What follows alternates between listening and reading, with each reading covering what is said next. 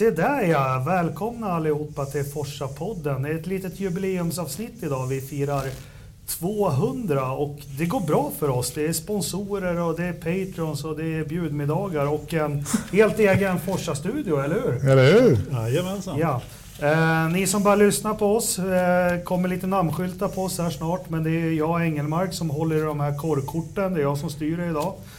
Med mig har jag Kristoffer Lindén. Och den här nästan känner ni igen direkt från styrelsemöte på Stureplan var vid skjortan. Jajamensan, jag har lisat ut min Forza-tröja till Lindén idag så att man behöver ju ha lite extra inkomster. Lövström heter jag. Vad heter du då, Riddestolpe?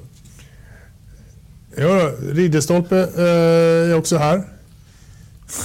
Jag vet inte riktigt vad de håller på med här borta liksom, men det verkar som att någon är mutad och inte. Eller mutad. Är det vi pratar om, att vi är mutade allihopa? Ja, jag ska inte vara mutad. Jag är inte mutad heller faktiskt. Nej, vi får... Vet ni vad, jag önskar att jag vore mutad. Så att någon i chatten kanske kan bidra med att muta hit eller dit, så skicka in det på Forsapoddens Patreon. Patreon.com/Forsapodden. Ja. Vi får höra med kontrollrummet om Engelmark eller undertecknad går ut. Speciellt välkommen måste jag säga till min pappa. Jag tjatar. Första gången pappa Kjell, hoppas jag tittar på podden och är stolt. Ja. Man vinkar alltid till folk. Hej pappa Kjell. Hej pappa. Efter i Tullinge. 200 avsnitt. Han lyckades till slut, sonen. Jordan. Nej men lite anledningen till att vi sitter här idag, 200 avsnitt har det blivit, och det här började lite som en idé. Det var... Jag var på bröllopsresa med min fru i den pittoreska staden Riga. Dit man åker för romantik. Och jag hade väl pratat lite med Anders Lövström här tidigare om att det kanske var dags att det fanns ett nytt poddalternativ på poddhimlen. Och det gick så fort, så var det några veckor efter det så hade Anders styrt upp i några lager på hans kontor med ostmackor, och då hade vi Ola och Joakim är med oss också och sände första avsnittet. Vad kan det ha varit? April, mars? Maj 2018. Maj 2018 var det, drog vi igång där. Sen har vi växt och bytt ut lite folk. Ola har flyttat och kört tåg och vi har fått in Ridderstolpe. Varit med väldigt länge nu va? Ja, det var väl du som kom dragande med en platta med... Med jag köpte mig. Jag var en sån här paytalker kallas vi. Så att jag tog med mig lite god saker. Rich energy in i allas våra liv. Ja, och då blir man ju kvar i podden. Sen har vi ju vårt superfenomen här. Så hur länge har du varit med? Oraklet från Finland. Ja, oraklet från Finland. Ja, sen julafton i fjol. Ett nyförvärv vi är glada för. En som, du är ju journalist och så, allting har vi tagit. Men det växer jag till. Men jag tänkte, anledningen till att jag skrev till Anders den här regniga dagen i Riga, det är ju faktiskt, finns ju en historia bakom Forza Motorsport som jag har pratat om den jättemånga gånger. Men jag tänker lite Anders Forza Motorsport SE och 1990-talet, vad var det för något? Jag kan bara dra lite kort storyn. Ni som lyssnar, vi har ju dragit den här några gånger, men eftersom det är lite jubileum så kan vi ta det en gång till då.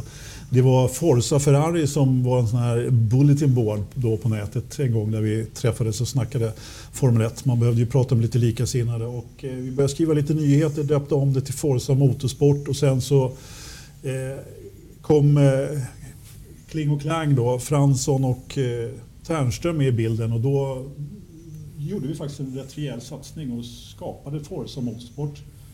Lanserade den som sajt och vi var störst i Sverige och i princip den enda motorsportsajten i Sverige. Vi hade 100 000-tals träffar faktiskt varje månad och intervjuer med både Formel 1-förare och fick åka på lite pressvisningar hit och dit och sådär. Det gick väldigt bra. Det stora problemet var väl att vi inte kunde göra några som helst pengar på det. Det var inga entreprenörer då,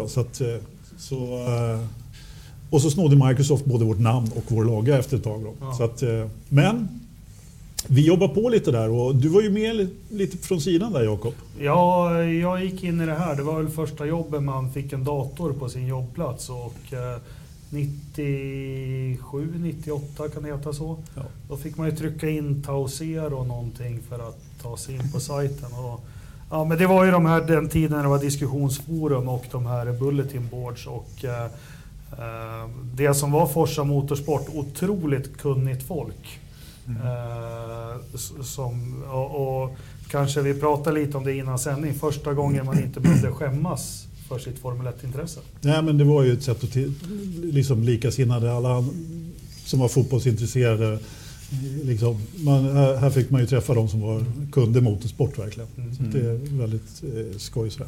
Ja, och sen ramlade vi på lite grann och vi spreds för vinden kan man väl säga där 2005 någon gång då efter.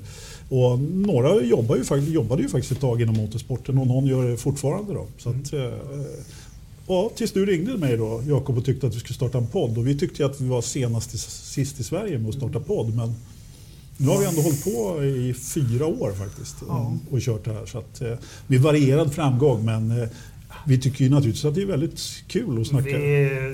Vi brukar ju skämta om att vi inte har några lyssnare och så, men om sanningen ska fram så utan de trogna lyssnare vi har så skulle man inte orka göra det här varje måndag. För det är faktiskt en hel del som lyssnar på oss och hejar på oss och så. Det är vi jättetacksamma för. Jätteroligt. Ni som undrar här som var forsamotorsport.se och ni som är nya i podden också. Vi avslutar nu med veckans väder och det är nämligen så att den servern där forsamotorsport.se drevs är numera en väderstation i Grövelsjön. Ja, grundaren då, eller han som startade Forza Motorsport då, Per Bjälvik. Tack. Han flyttade helt enkelt upp till Grövelsjön och tog servern med sig. Startade väderstation. Ja, så där kan man gå in och titta. Det var en liten historia varför vi sitter här efter 200 avsnitt. Och vi ska väl inte lova för mycket, men vi satsar väl på 200 till. Minst. Ja. Vad säger du, Kristoffer, som är ny? Ja. Du måste ju liksom... Han har inte gjort några avsnitt så att det kommer igen, så det är en jämförelse. Ja, så. Jag känner mig tvingad att liksom, sen när ni pensionerar när efter 30 år så måste väl jag driva det här vidare. Ja. Så. Precis. Jag känner en viss press här. Tack för att du tror att det är 30 år tills jag pensionerar mig. Ja, det är faktiskt väldigt snällt sagt. Ja. Men det som man kännetecknar Forza Motorsport som kanske har gått över på Facebook-sidan vi har också, det är att vi har det är väldigt kunnigt folk som diskuterar och vi tillåter ha ganska högt i tak gör vi och det ska vi försöka fortsätta med, tycker jag, att alla har rätt till sin åsikt och så vidare. En annan sak som har kännetecknat också sen vi blev en podd är det här med att göra ekonomi på det som inte gick så bra när det var hemsidan, men vi har ni patrons där ute, tack så jättemycket. Vi har West Coast Motorsport som faktiskt är månadens sponsor av podden, så besök deras hemsida. Jag har själv provat att beställa lite Red Bull-muggar och en McLaren t-shirt. Jättesmidigt, 24 timmars leverans alltid. Så West Coast Motorsport, tack så mycket, månadens sponsor. Men hörni, det var lite tillbakablick. Vi kör väl som vanligt också. Vi ska prata lite Formel 1 från Melbourne. Vi ska prata lite IndyCar. Vi har övrig motorsport. Vi har en veckans Verstappen. Du har väl säkert någon bomb du ska släppa. Ja. Och vi har även... Att han har. Ja, att han har. Ja. Vi har även vädret. Men jag tänker, kom ihåg. Ska vi börja och snacka lite Formel 1?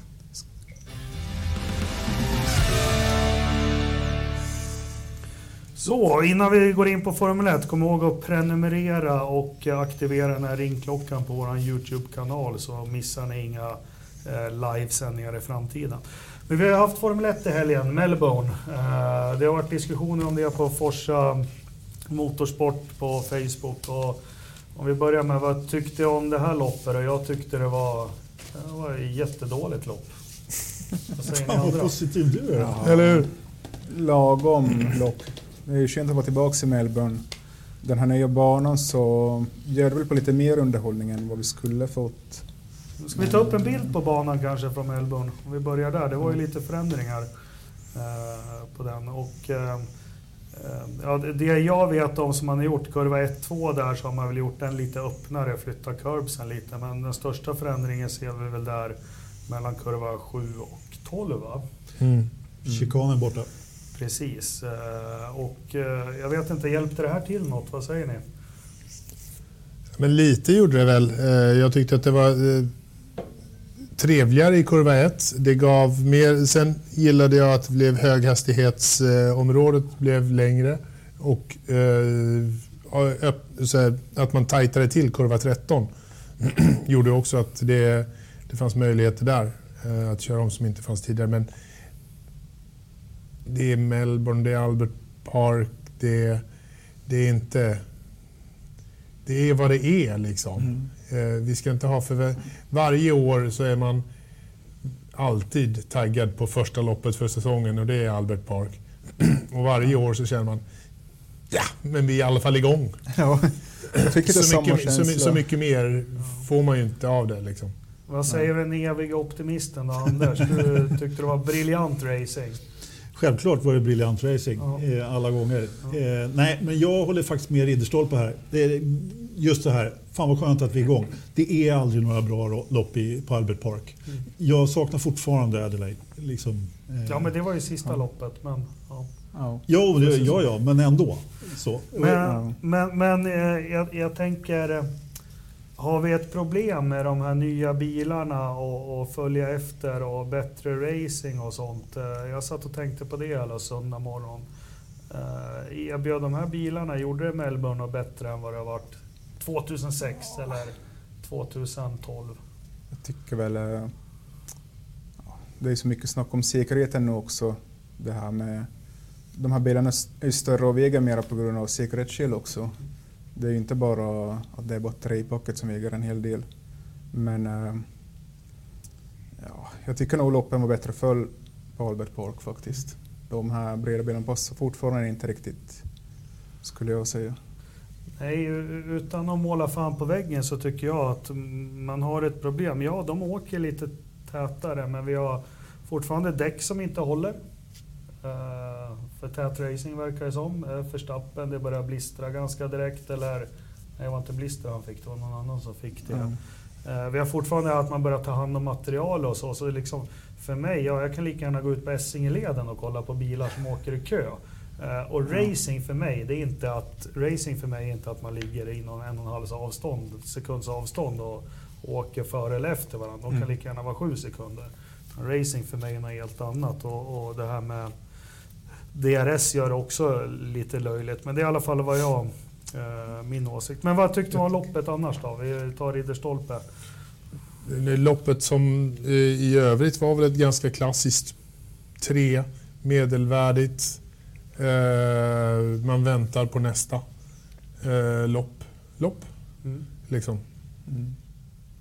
Ja, jag tycker väl Pirelli var ju, den som väljer däcken till det här loppet så var ju lite väl konservativa. Att ta C2, de där näst hårdaste däcken. Mm. Till exempel Albon med en ganska försiktig stil kunde köra hela loppet på samma däck. Det är inte det vi vill se, det är inte det som är tanken. Men jag antar när de väljer däcken så är det där också det här säkerhetstänket att Pirelli vill inte ha den här skandalen när däcken flyger i slamsor. Nej, som vi har haft någon gång. Exploderande däck. Men det är också, och det är ju tråkigt för att då pushar vi inte gränsen överhuvudtaget. Utan då tar vi till gränsen och sen backar vi 2 steg för där är vi safe. Mm. Och då blir det lite safe och då blir det lite tråkigare. Men bilarna åker tätt i alla fall. Absolut. Så det är superbra. Det blir bra Netflix av det, eller hur Anders? Ja, men jag håller med om däcken där och nu körde ju Albon som sagt då hela loppet i princip utom det kördes ett körde. Ja. Han gjorde det bra Albon faktiskt. Ja. Men ett race var på rött.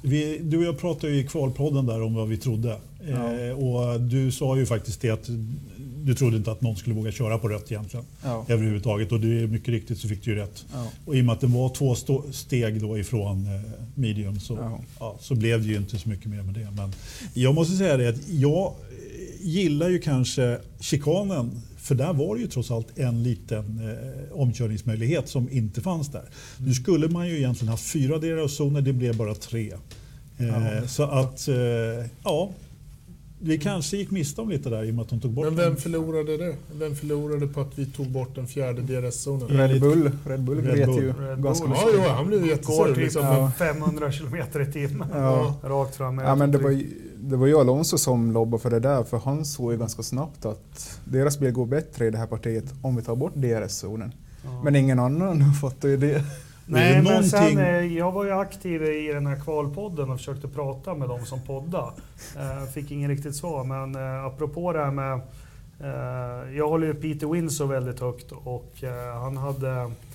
Det här med stadsbanor, det börjar gå väldigt fort och det här väldigt mycket, bilarna blir större och större och väldigt mycket DRS-zoner. Det var väl för en Saudiarabien. Han hade en väldigt bra, heter det vlogg eller vad heter det?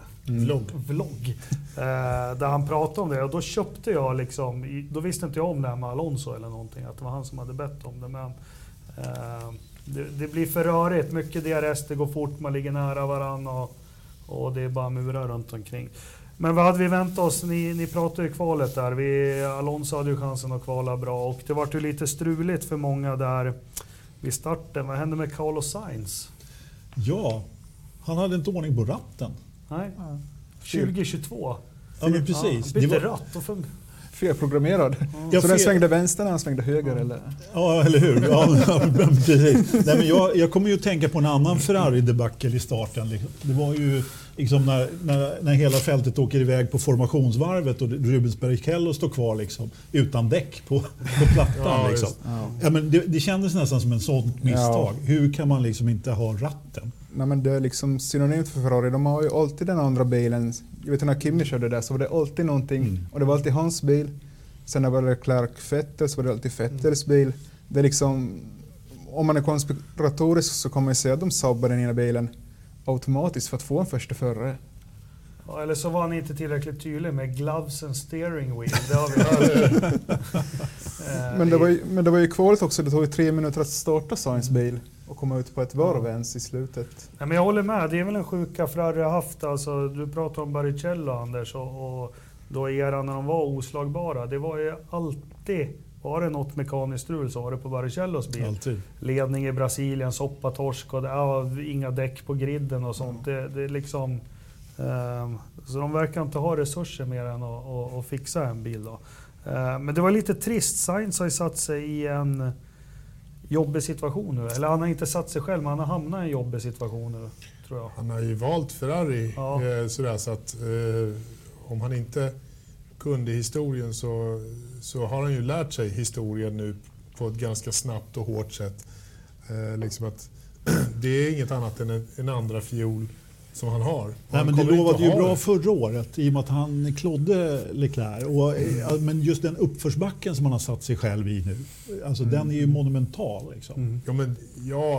Absolut. Men sen är det också så att Leclerc har ju gjort jobbet extremt bra också.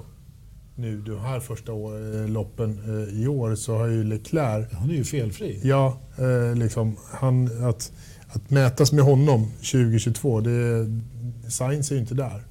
Att Sainz dessutom har haft strul och problem och bla bla bla. Men halva poängskörden, inte ens det.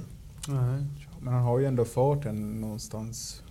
Men ändå, han kommer ju fortfarande inte vara... Han har ju inte Leclerc-fart. Han har inte visat det. Han är snabb, ja. Han har inte fått chansen att visa det. Jo. När då? I Saudiarabien? Ja, kanske. Mm. Det är tuffare när det blir dålig stämning. När vi sitter bredvid och inte på olika ställen så här. Fan vad fort du gav dig nu. Ja. Stå på dig. Jag håller nog Sainz högre, men det är nog det här att Ferrari klarar tydligen inte av 2 bilar ännu först. Nej.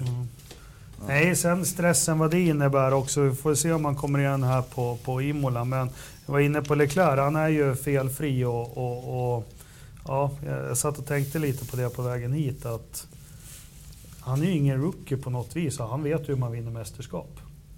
Oj. Han har väl vunnit allt han har kört. Mm. Ja, det mesta. Ja. Men han har alltid haft bra material också. Ja, jo. Och nu sa han lite ifrån det här. Folk börjar prata om Leclerc 2.0. Jag vet inte vad ni tycker, men... Jag tycker ju han har varit på samma nivå. Förstås, ju mer erfarenhet det blir desto bättre blir det ju också. Stadsbanor har inte varit hans fördel om vi kommer ihåg Azerbaijan och Monaco. Mm. Men han blir ju inte sämre av att köra flera år för året direkt. Nej, men han har ju gjort en del Colton Herta-misstag helt klart tidigare. Och kan han slipa bort dem så blir han ju världsmästare, så enkelt är det ju. Det är ju samma sak som Verstappen som har slipat på sina misstag under ett flertal år. Ja. Jo, men alltså Leclerc har ju tagit steg varje år. Liksom. Redan när han kom in i Sauber så var han ju fantastisk förare med fuskmotor. Med fuskmotor och allt var skitjobbigt, stackars Marcus. Men han gjorde, Leclerc gjorde ju jobbet extremt bra redan från början, men sen har han ju jobbat sig högre och högre upp på stegen hela tiden liksom. Att han förtjänade sitsen i Ferrari var ju ingen snack. Att han skulle dit var väl ingen snack. Men att han förtjänade den. Och dessutom har han ju verkligen tagit ledningen. Och är hemmastad i Ferrari. Han kommer ju aldrig flytta ifrån Maranello. Liksom. Ja, han gjorde ju 100-åren. Han gjorde ju ett bra 19 när han kom till Ferrari. Sen, ja, alla vet ju bränsle, flödes, fluxkondensatorn eller vad kallar vi det. Men, så han har gjort de tunga åren. Men sen tänker jag på att Ferrari verkar ju verkligen ha fått till en bil som är... Den verkar väldigt allround. Nu får vi se när vi kommer till Imola och kanske lite andra. Men de verkar ha en ganska bred bas att stå på. Alltså, de andra stallen pratar ju om sina fönster. Och det har ju vi tjabbat lite grann om. Men nu pratar vi Ferrari och det verkar verkligen som att Ferraris fönster är rätt stort. Ja, nej, men de verkar få det. Sen de hade ju jätteproblem att studsa och allting. Men det verkar inte bekomma Leclerc. Jag läste någonstans att jag skiter om det studsar, bara bilen är snabb. Ja, och då har man det ju under kontroll på något sätt. Ja, när det var fullt omkott så studsade de ju rejält. Ja. Men de jobbar ju hårda däcken bäst den här helgen och det var ju därför han kunde dra ifrån så mycket efter det påstoppet. Jag har fått lite frågor om det här med studsningarna, vad det beror på. Det kanske vi inte ska gå in på här, men... Det är samma fenomen som var på slutet på 70- och början på 80-talet med bilarna. Men då ska väl tilläggas, det var mycket värre då. För då var det verkligen att framhjulen lyfte från asfalten. Jag har hört en podd med Gary Anderson för massor med år sedan. Jag kommer inte ihåg om det var McLaren eller vilka det var. Men de såg verkligen på raksträckorna att framhjulen studsade och så. Men det ser jäkligt lustigt ut. Jag tänker det kan ju inte vara bra för bilen och däcken eller någonting. Eller? Jag tror inte det är bra för människan som sitter i den där bilen. Han måste ju må illa. Liksom. Alltså den, precis. Jag menar, materialet är väl en sak. Det är ju, alltså, nedåtkraften är ju inga problem egentligen för bilen. Det är ju personen som sitter där som så. Men visst. Men hur gjorde de då för att komma till rätta med det på... Jag är ingen fysiker. Nej, men mycket, den stora skillnaden också när det här uppstår, det var ju att man hade ju de kallade sliding skirts förut. Så du fick ett mer, man inneslöt bilen från sidepodsen ner med gummilister som faktiskt släpade i. Och där fick man ju en jämnare liksom downforce. Jag har inte läst på riktigt vad det här beror på nu. Det är väl att... Stämmer skrönan att Colin Chapman kom på kjolan och han skulle göra och de åkte till järnaffären och hittade någon grej som de bultade på. Nej, det var inte Colin Chapman som kom på dem. Jag tror han gav ju konceptidén till Ground Effect till, vad heter han då? Inte Peter Ward, han var ju stallchef. Det kommer någon annan. Och hade väl, som han alltid gjorde, skrivit med väldigt fin handstil, 28 sidor i en bok att flygplansvinner upp och ner. Det var ju så han jobbade, så fick någon annan jobba fram det. Och Peter Wright kanske, strunt samma. Men han kom på det här i vindtunneltesten, för de utvecklade ju down eller ground effect på det viset. Men sen var det, nej, det var ingen hjärnaffär med Colin Chapman vad jag vet i alla fall. Men varför studsar bilarna? Du var ju på testerna och grävde. Ja, nej, men jag har ju sagt det flera gånger i den här podden tycker jag. Det är ju det här att den bottnar ut till sist och den slår tillbaka. Ja. Och att det går för snabbt helt enkelt. Mm. Det kommer för lågt ner så det slår liksom... Och du måste ju hitta... Och de här bilarna vill du inte höja. Det vill man inte med någon racerbil, men de här vill absolut inte höja någonting. Ja. Men då vi får väl se om de kommer underfull med det där. Jag tänker, ska vi gå igenom stallen lite? Vi pratar Ferrari, vi är klara med Sainz har det jobbigt. Leclerc har inlett bra och bilen verkar passa överallt, i alla fall en av dem, eller hur? Ja. Red Bull då, vad har hänt? Ja du, det är andra... 2 DNF va? För Verstappen, och det är ju lite oroväckande kan man ju lugnt säga. Nu var det dessutom ett annat fel med en bränsleläcka då, och det är lite märkligt. Vi hade någon som teori där som trodde att de hade bantat för mycket för att den var för tung från början, så att man hade börjat liksom, tumma lite grann på materialen och så vidare. Jag vet inte riktigt. Jag tror det är någonting i hanteringen. Som jag förstår det så byggs väl motorerna i Japan fortfarande. Mm. Sen skickas de över och servas. De har inte packat ordentligt. Nej, men jag tror att det är någonting i kvalitetskedjan där som kanske spricker. Man skriver fraggele på lådan. Vilken kedja tänker du? Den i Japan eller den i... Nej, den i Storbritannien. För alltså de satt ju upp det här till det här året, Red Bull, med massor med nytt folk. Ja. Och jag vet inte exakt hur det ser ut, men Honda-motorn byggs i Fukuyama. Sen så lägger de i den en liten trälåda och sätter jättemycket frimärken på den och skickar den till Milton. Keynes. Precis, ja, där liksom finns ett litet företag nystartat som heter Red Bull Powertrains. Precis. Och jag vet inte exakt vad de får motorn i för skick, men någonting mecka är ju någonting däremellan. Och jag tror att här har man ju... inte bröstigt, men man har ju ändrat i en kvalitetskedja eller i en process eller på något vis. Och där tror jag, då kanske det blir lite med bränsleledningar och jag vet inte vad det var första loppet och sånt. De har ju hyrt in halva personalen från Mercedes gamla motorfabrik, så att de har väl kanske inte riktigt kommit i ordning där. De är ju vana med Totos piska också, de kanske har det för, precis. Ja. För lätt.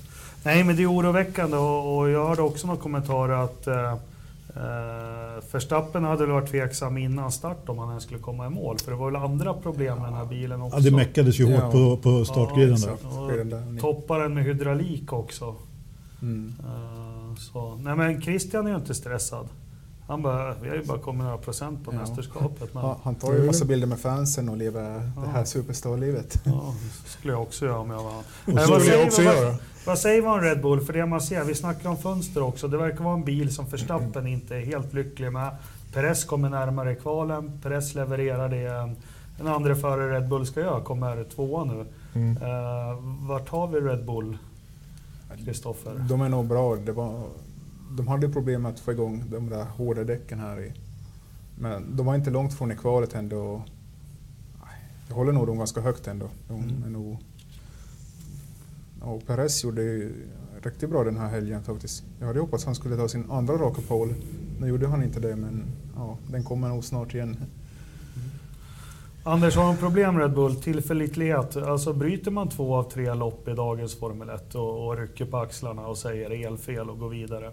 Nej, men jag måste säga att de har problem. Ja. Helt klart. Mm. Jag menar, precis som du säger, du bryter inte 2 lopp på raken. Eller 2 lopp av 3 liksom. Så är det. Och förlita sig till Perez i VM, det skulle inte jag göra. Jag vore stallchef. Jag skulle inte vara lika lugn som Horner, helt klart. Mm. Det är nog bara han som är när Sky intervjuar honom. Eller så. Det är då han är lugn och trygg. Men liksom... Bakom kulisserna så är han nog bra förbannad och irriterad. De har ju bilen, de har ju farten. Vi har ju sett fighterna liksom.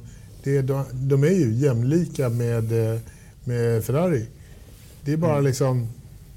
If you want to finish first you have to finish. Ja, men han åker nog hem till godset där och så... Ja, han tar sin svarta helikopter. Jag önskar det mest i hela världen. Att Max vinner ett lopp, säger barnen.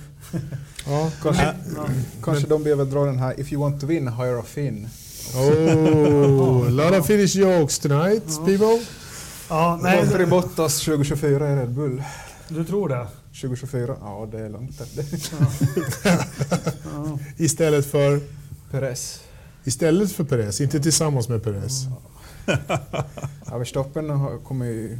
Flytta därifrån. Nej, han kommer ju vara där för evigt.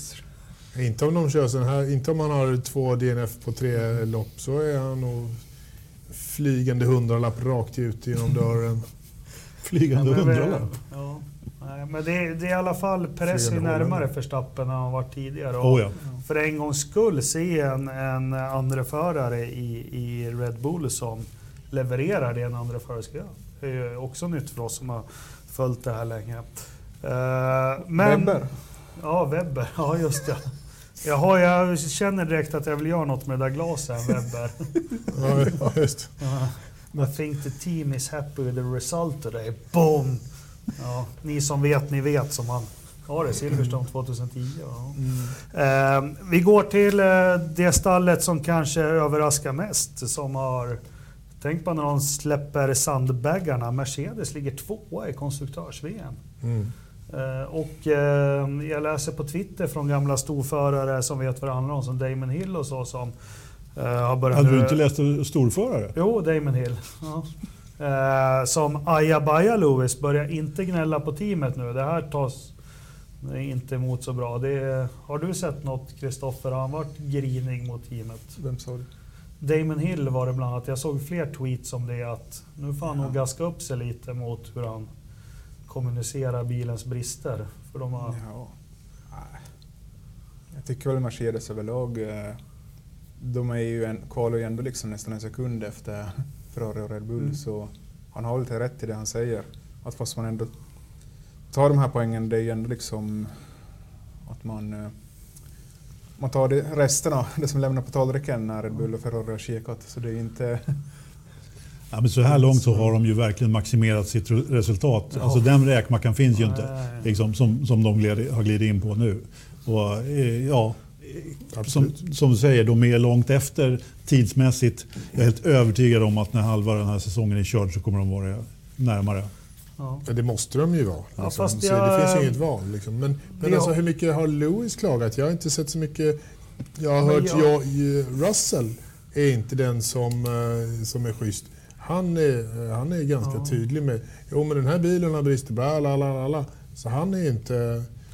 Ja, men vi ska ta reda på det bättre vad det är. Jag har faktiskt inte sett några så här efterintervjuer eller någonting, och inte följt radiotrafiken någonting. Men det vi inte får glömma heller, det är mycket, det har ju varit så här, så fort de låser upp bilen Mercedes så blir det här bra. Men så börjar man tänka på det här, vi har ju budgettak.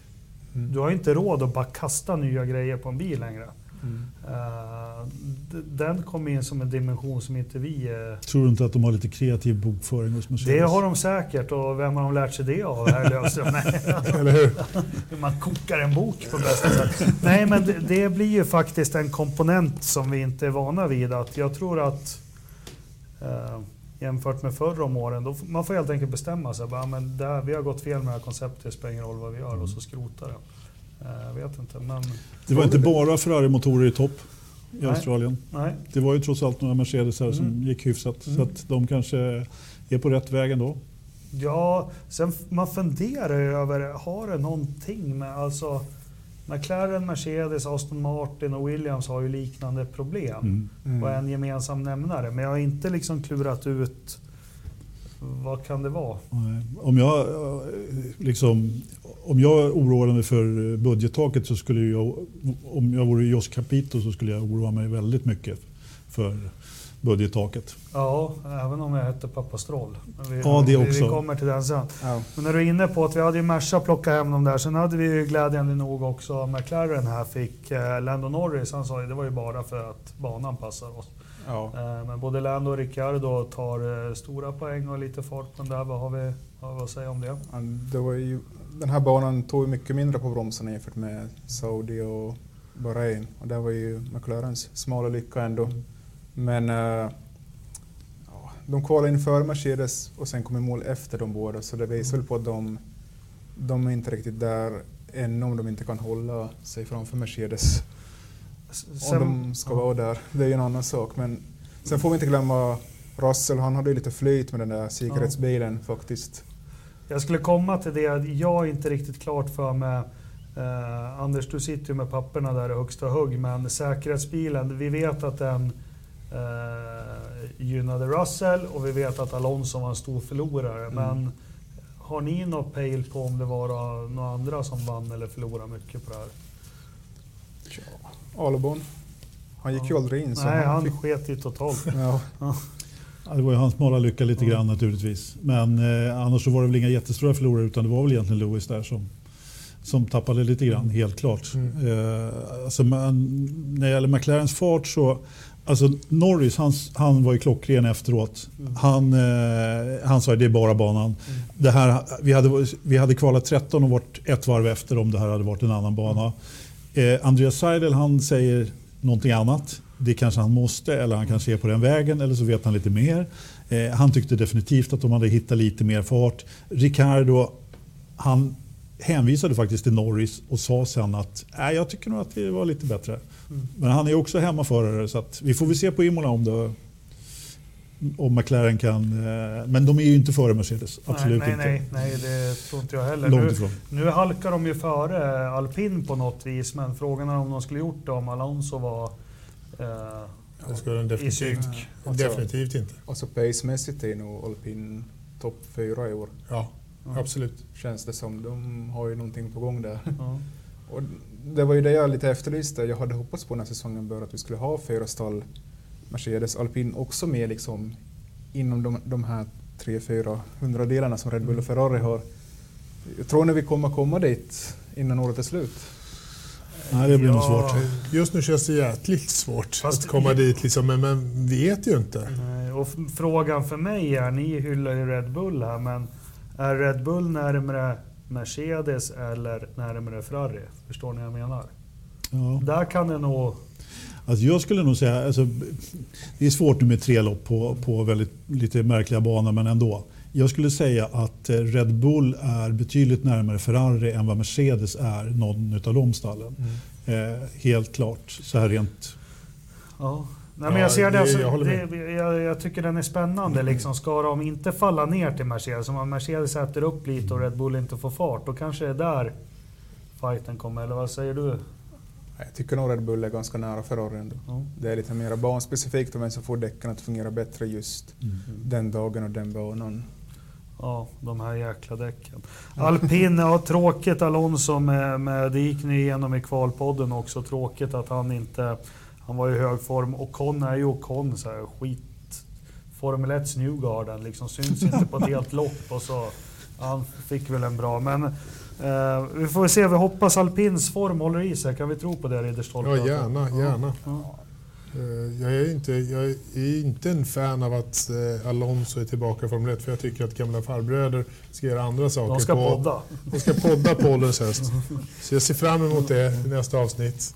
Men han har ju gått ut och sagt att, vad var det han sa? Han ser att han har 2-3 år kvar minst. Ja. Vad glad jag blir. Men jag måste ju ändå erkänna att jäklar vad han drar kraft ur den här alpinbilen som ingen annan kan göra. Liksom. Det är något magiskt någonstans som han lyckas. Kör sönder hydrauliken. Ja men ändå. Liksom. Nej, men, och dessutom, när jag tittade på Martin Brundles gridwalk där innan. Och så när han kommer in och träffar oss, ansiktet, kraften, ögonen, utstrålningen, kroppen. Alonso är liksom, han är ju en jäkla 18-åring igen. Han tycker att det här är så sjukt jäkla skoj. Helt plötsligt han var ju en tjock och tråkig trött katt förut. Nej. Men nu... men han har fått tillbaka jättemycket. När han kom tillbaka efter sina Honda-år. Ja, precis. Men alltså, jäklar. Men det du säger, det kan vi väl vara överens om i den här studion, att dra kraft ur en bil. Alltså, jag har aldrig varit så imponerad av någon som honom. Det han gjorde med Ferrari mellan 2010 och 2013-14 var ju katastrof. 2012 alltså, det är... Ja. Hur han kan ta den till sista loppet och slåss om VM och liksom... förlora med 3 poäng. Nej, jag kan inte komma på någon som är så bra att maximera så jäkla mycket över det material han har. Men det skulle vara läsa dem. Ja, knappast. Nej, men det är ju det här grejen. Han tänker ju liksom på det här politiska spelet också. DRS-zonen ska bort och det finns ingen annan förare just nu i Formel 1 som är på hans nivå, som tänker både on-track och off-track. De andra liksom kommer dit och gör det bästa de kan med bilen de får. Men Alonso, han tänker ju mycket mer än... Hur kan jag maximera omgivningen så att den hjälper mig på bästa sätt? Jo, men om vi tar bort den där biten, då gynnar det mig mer än andra. Jo, förresten, fan, du och vi... Det är lite... så lobbar han in det där. Det har ju kanske också inte alltid gått hans väg när han har jobbat så. Nej, det är sant. Sen också bara... Om ska vara åt det hållet. Sen är väl han som att du, Lewis, är persad i pungen. Det ska ni kolla kalsongerna här? Ja, sånt tjafs håller inte Alonso på med. Nej, det funkar nog inte. Jag vill ha med som Alonso i, faktiskt. Det känns som att de flesta är lite stöpt i samma form. Det är Alonso, det är Hamilton som är... Verstappen är också lite annorlunda.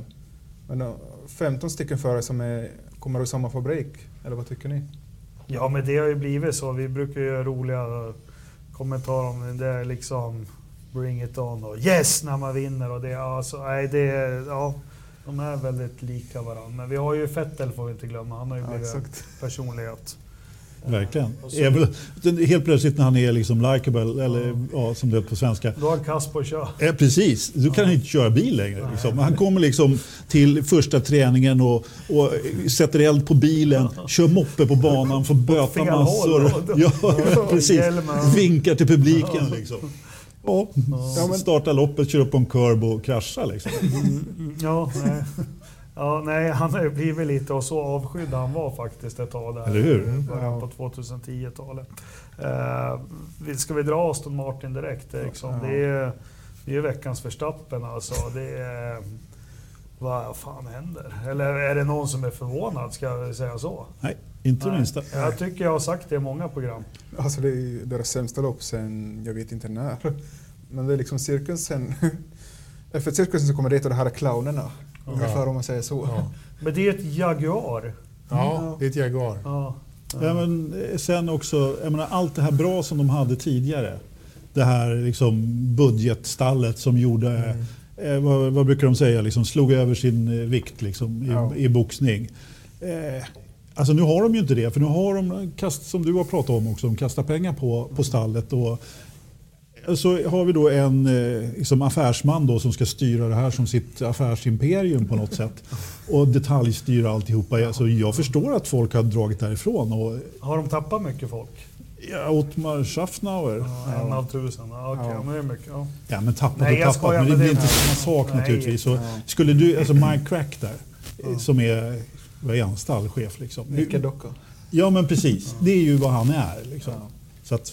Jag tror det teamet behöver absolut inte att Lance Stroll flyger in från Kanada, säger you got 5 minutes. Nej. Det är... Alltså jag har ju hört han, det är ju bara rykten att han sitter liksom i tekniska möten och så här liksom, ställ vingen 5 centimeter lägre och sånt. Fast jag har väl sett någon annan ledare in och slutet land någonstans nere i Asien som också är med på tekniska och pekar hur man ska bygga raketer och skor och smink och allt möjligt. Men, jag vet inte vad jag syftar på. Nej, men Aston Martin, katastrof, och de måste ju, vad gjorde de nu? Krascha 3 bilar och sprängde en motor. De börjar ju få slut på reservdelar och budget cap. Budget cap, precis. Alltså, det kommer ju att slå i taket om de fortsätter sådär, så är det ju kört. Liksom. De drar på några gamla Jordan-vinge från 90-talet. Ja, men eller hur? Nej, det är faktiskt, de har mycket och hög svansföring. Men levererar noll. Jag får Jaguar-vibbar. Får du också det, Anders? Ja, lite faktiskt. Då tänker jag inte Jaguar på 50-talet utan när de körde början på. Du tänker när de körde med British Television Green? Ja, precis. Ja. Mm. Jo, men det var ju inte heller bra, såklart. Vi har lite annat där stallen då innan vi tar ut. Alfa Tauri är ju jättemellanmjölk här. Sunoda gör ju ingen glad i år heller faktiskt. Ja, han var ju ändå ganska bra med... Eller liksom... Han gör inget dåligt jobb heller. Att inte göra någonting inte dåligt är inte samma sak som att göra någonting bra. Ja. Eller? Nej, men det var som på eftershowen där han blev intervjuad av, vad heter hon? F1-reporten kvinnan. Gud vad konstigt det såg ut. Han var ju kortare och... Ja, men han försvann ju. Ja, precis. Ja, hon har alltid varit en lång stil i ståtlig dam. Ja. Nu var hon enormt lång och han var mycket kortare. Ja. Det var lite så jag menade, att han försvann ju. Ja, är det Rosanna Tennant? Nej. Jennifer. Okej, precis. Ja. Natalie Pinkham. Ja, Natalie Pinkham. Men hon är på Sky. Ja, mestadels. Ja. Hon var på någon semesterort. Ja. Så jag på Instagram. Ja, du följer henne då. Så där Du vet ju det. Jag följer tunga industrier och sånt på Instagram. Ja. Och Peter Winsor här. Natalie Pinkham på semester. Ja, liksom... Jag måste ju följa mina kollegor i alla fall. Ja, just det. Det är så det funkar. Ja. Jag ryktas att du följer alla medlemmar som är medlemmar i Spice Girls också. Ja, precis. Nej, vi får ta... Du hade din fest med här i studion innan. Vi får ta och prata lite med henne. Hon får nog gå igenom ditt Instagram-konto här vad det lider. Så här kan vi inte ha det.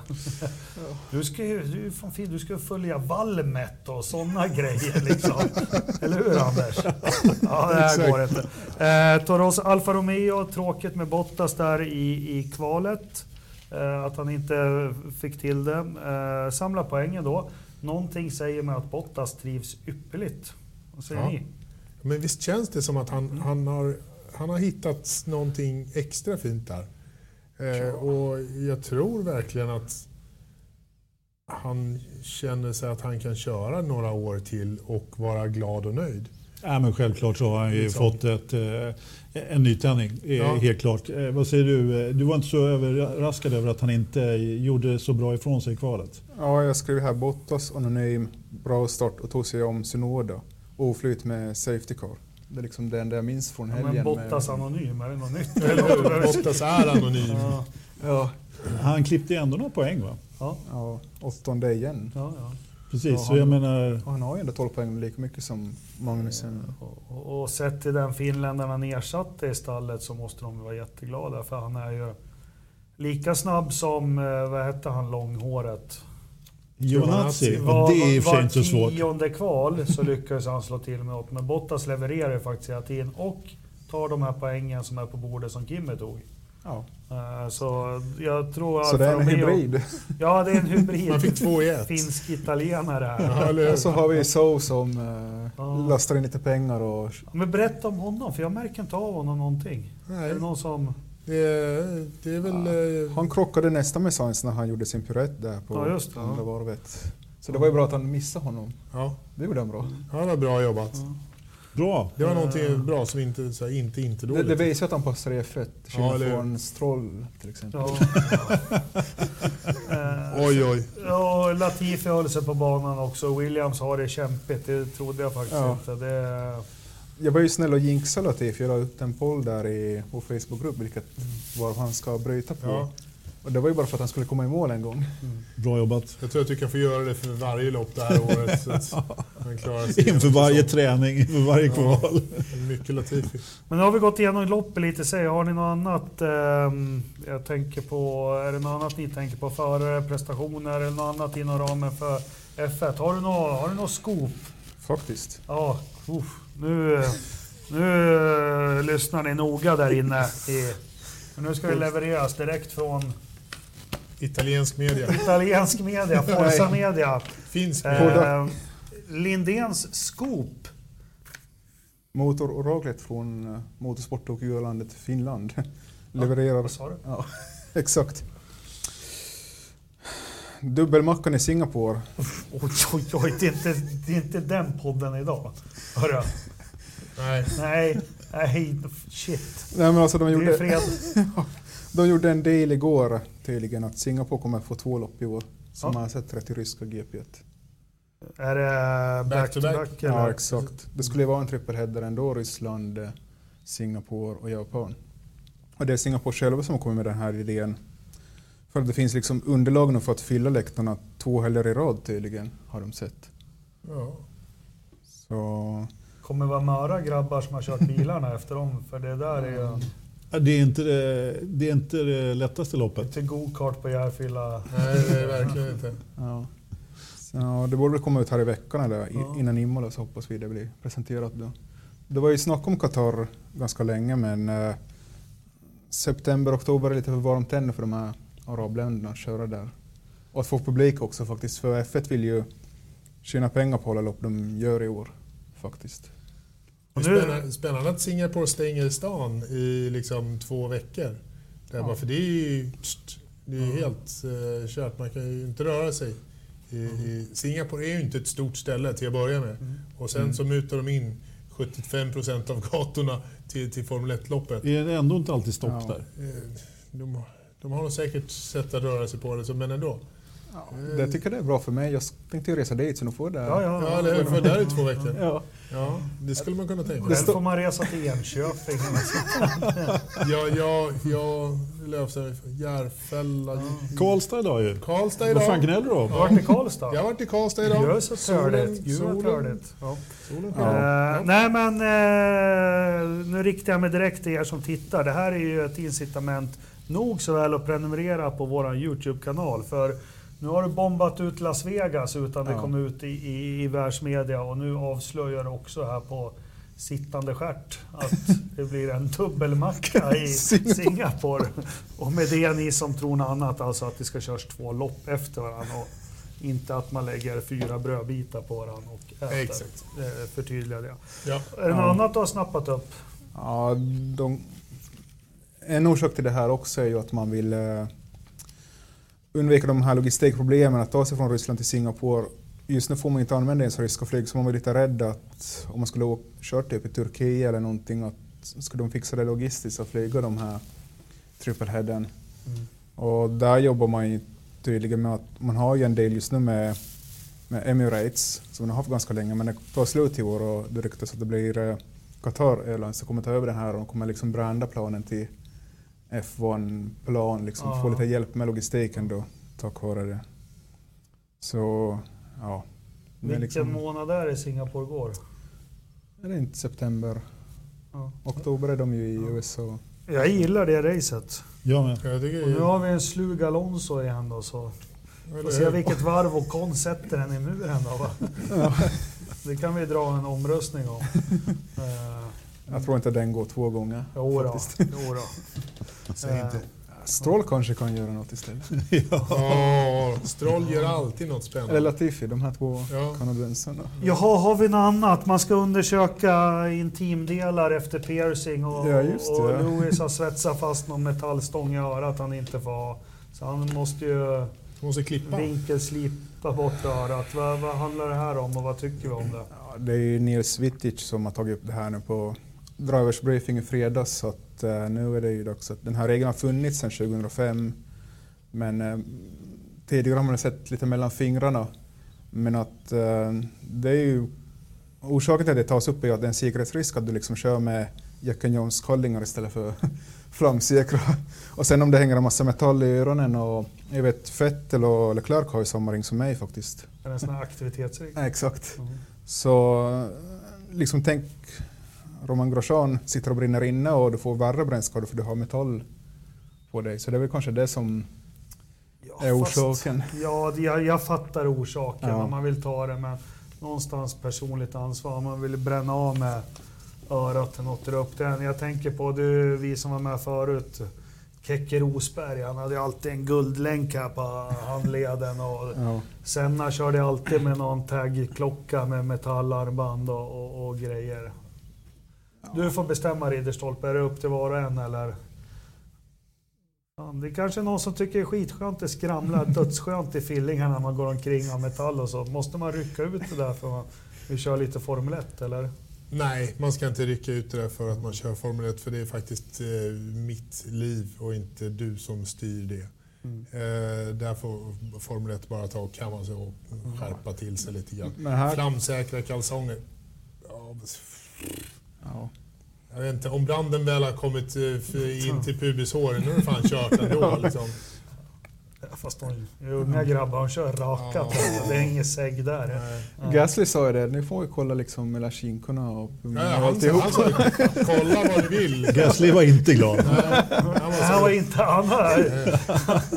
Det kanske är bättre att sätta en magnet mot han på sig. Nej, jag vet inte, men när det blir hårklyveri så här så blir det ju... Det blir lite larvigt. Det är lika Vettel körde motorcykel, men då kan man tycka. Men det var faktiskt någon som jag läste någonstans. Men tänk om safety-caren eller läkarbilen är ute och kör där. Mm. När det inte ska vara folk på banan. Och så händer det någonting, då blir vi också slaktade. Ja. Och det kan man ta. Låt grabbarna persa sig, eller hur? Det är ju det här med personlighet igen och liksom att få vara en lite profil. Sen kommer så och säger, men så här har det varit ända sen jag körde F4. Att jag har alltid haft blandsäkra kallingar. Fast det är ju från landet han kommer ifrån. Då får man inte välja kallingar där alls. Nej. Eller? Det är sant. Nej, det finns ett par. Ja. Det blir att det blev en stor grej i media. Jaha, känner vi oss nöjda med loppet som var? Har vi något mer vi behöver prata om? Ja, det finns ju lite F1-nyheter ännu om vi ska ta det. Ja. Masi får en kompensation faktiskt. Fia och Masi har gjort en liten deal här för att han gjorde ingenting fel men han fick ju ändå gå. Och det sägs att det var liksom en... Masi och den här Ben Solheim kom väl inte riktigt överens också. Så, men Fia måste ändå ha en lösning ganska snabbt så man flyttar på honom för att liksom hitta en syndabock. Och då får han en kompensation för det. Fyraflatt och Red Bull. Ja. Framsäkra underkläder. Ja. Nej, men alltså, det kan ju inte sparka någon om man inte har gjort tjänstefel. Vilket han inte gjorde. Nej, precis. Så är det. Så det... Ja, stackars Michael. Är det någon som saknar honom? Nej. Jag? Ja, jo. Nu har vi ju Nils som liksom är ny rektor i lekskolan och ska... Liksom... Du gillar inte Nils, du. Han gillar inte Nils. Jag väntar ju på den här portugisen. Väckkillen, ja. Ja, Väckkillen. Har du inget namn? Nej.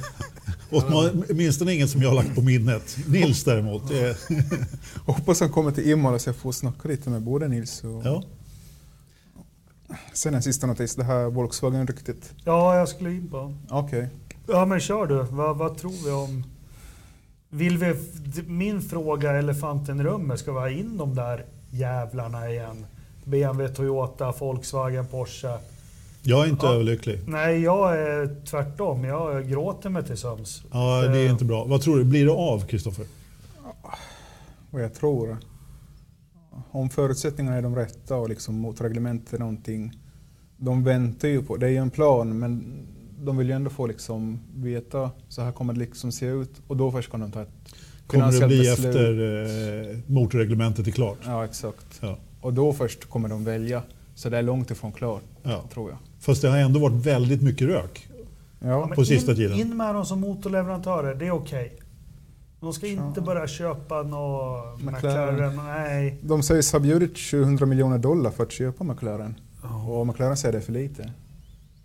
Nu är ju jag med. Alltså Zack, han vet ju vad han gör när det gäller de grejerna. Vad värderades det till när du slängde ett öga på aktien i morse? Ja,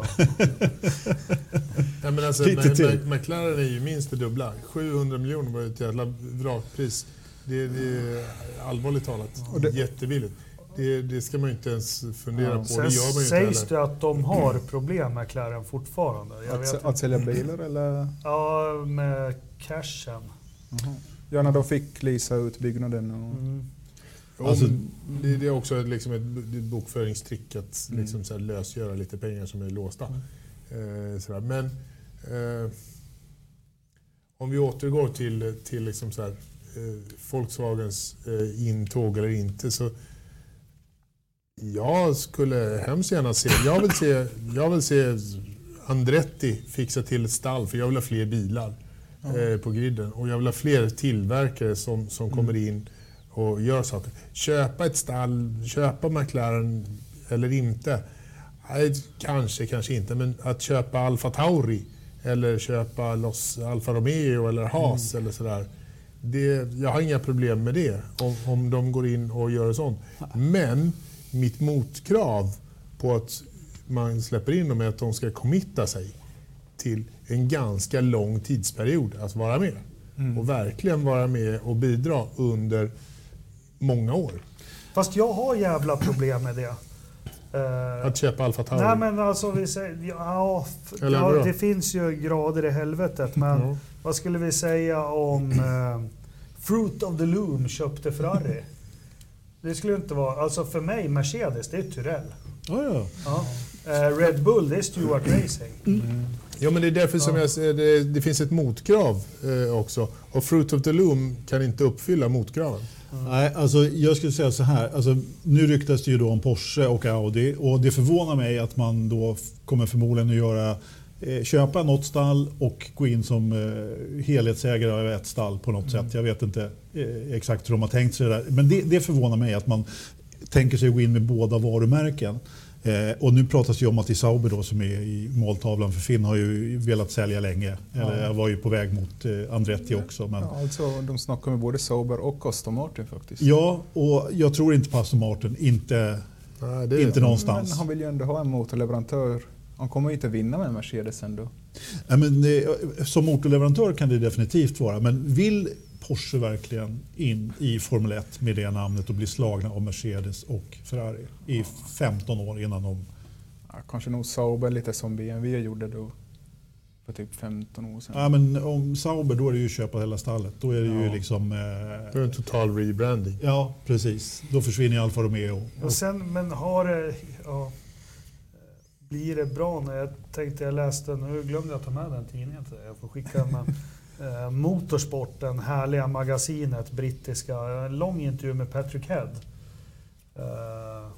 Jätteintressant, men det här med, ja, det kom in lite på stora bilfabrikanter och allting. Och att vi fick så mycket skit av BMW för att vi inte, ja men vi vann 10 lopp på 4 år med dem. De vann 1 lopp när de gjorde det i egen regi. Mm. Ja, det, Toyota vet vi hur det gick med, Honda vet vi hur det gick med och de får gärna komma in som motorleverantörer, men sluta köpa upp stallen, då får de skriva på för 30 år då. Ja, ingen aning hur långt, men det så länge. Ja, vi får se. Men det sitter ju faktiskt 2 före detta Volkswagen styrelsemedlemmar nu i McLarens styrelse. Mm. Och det där har vi ju sett förr med Nokia, där kom ju en Microsoft ex-styrelseordförande och det gick ju något vansinnigt bra också för den affären kan jag säga. Exakt. Så att om vi ska jämföra med någonting så ska man, det är så man inte ska göra. Man det där tror jag ska hästen. Var det gummistövlar, tennisbollar eller däck? Telefon. Jaha, de gjorde det också. Ja. Gummistövlar. Ja, men alltså det finns ju en tanke där. Varför skulle de annars sitta där? De får betalt för det tänker jag. Ja, det också, men... Anders, du som styrelseproffs, varför sitter man i en styrelse? Jag är på Kristoffers linje här faktiskt. Du sitter väl i samfälligheten där du bor i styrelsen? Och ja, absolut. Styr och ställer. BRF-en. Ja, mycket med det. Ja, nu har vi pratat länge om Formel 1 här. Det är Imola om 2 veckor. Emilia Romana. Precis. Vi har representation på plats. Ja, sprintlopp, äntligen. Ja. Nu får man massor med poäng på sprinten. Mm. 6 poäng. 8 första. 8. Och det är inte 3. 8 första förarna. Men jag tänker våra tittare också är live. Och vi också. Vad vill vi att vår mullvad ska gräva upp där då i norra Italien? Det är i mitten av Italien. Mitten, ja. Det är ju Ferraris hemmabana. Mer än Monza faktiskt. Vad ska vi ha reda på? Vad ska han sikta in sig på? Carlos Sainz. Är han verkligen en andra förare? Alltså det är han ju. Jag vet ju det, men jag vill att han ska gräva lite mer. Då ska han fråga Sainz. Han ska fråga Mattia Binotto eller Mekes eller Pierre Ransborg. Nej. Alltså Mekes, han var ju en ny favorit faktiskt. Han verkar ju, Binotto, han säger ju bara, rabblar ju bara samma saker hela tiden, tycker jag. Men Mekes med sitt långa krulliga gråa hår där, han verkar ju vara en profil. Någon ny för Netflix? Ja, precis. Ja, jag vill att du ska gräva i, finns det någonting som har i kedjan mellan Honda och Red Bull här som har förändrats från förra året? Och kanske vad det skulle innebära i så fall. Det skulle jag jättegärna se att du gör. Okej. Okay. Ja. Jag åker på onsdag nästa vecka. Mm. Så alla lyssnare och tittare, skriv i kommentarsfältet vad vill ni att vår egen Forsa-journalist ska gräva i, så gör han det med glädje. Ja. Vill vi komma hem med riktiga sorgkanter vid naglarna och ska vara helt svart, eller hur? Amen. Inte bara paraplydrinkar och dans på borden den här helgen. Nej, det blev väl kallt och rått. Det är ganska kallt än i april i Italien. Stackare. Ja. Kallt och rått. Ja. Jag har varit på Imola några gånger. Just i april brukar jag faktiskt vara där. Det är alltid bra väder i Italien. Alltid. Senast var det ju inte. Då, förra våren fick inte... Ja, då var inte jag där. Men nu snackar jag på 20 år sedan. De är ju lite väderbortskämda, våra grannar i öst. De pallar inte någon riktig frostnatt där inte. Nej. Det blir bra. Glöm inte att fortsätta prenumerera och allt på Youtube-kanalen och gå in på West Coast Motorsports hemsida och beställ jättefin F1 merchandise. Det finns jättemycket bra grejer. På tal om vår sponsor. Han kommer ju gå på Elmia nu i veckan. Vi ska ju alla dit, förstår jag. Ja, ja. Definitivt. I alla fall jag har bokat hotell. Du ska ställa ut in en jappa där. Ja, exakt. Och vi har låtit ut biljetter för det här. Mm. Och folk som har varit jätteaktiva med att dela ett inlägg och gillat och kommenterat och haft sig. Det var en bra spridning på det. Ja, mycket bra. Faktiskt. Det tackar vi för. Vi har en vinnare faktiskt. Och det är Anders Lövström.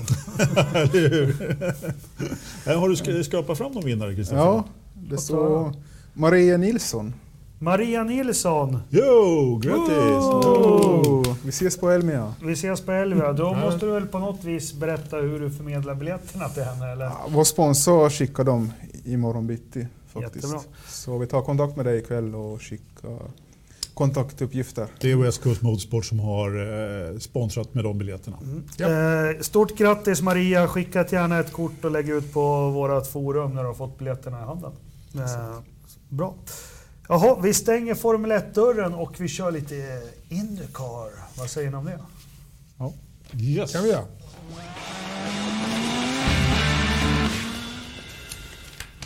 Helt otroligt, jingle och allt. Fan, ja. High life. Var det en jingle? Ja. Jajamän. Ja, jättecool. Det var en IndyCar-jingle också. Ja, ja.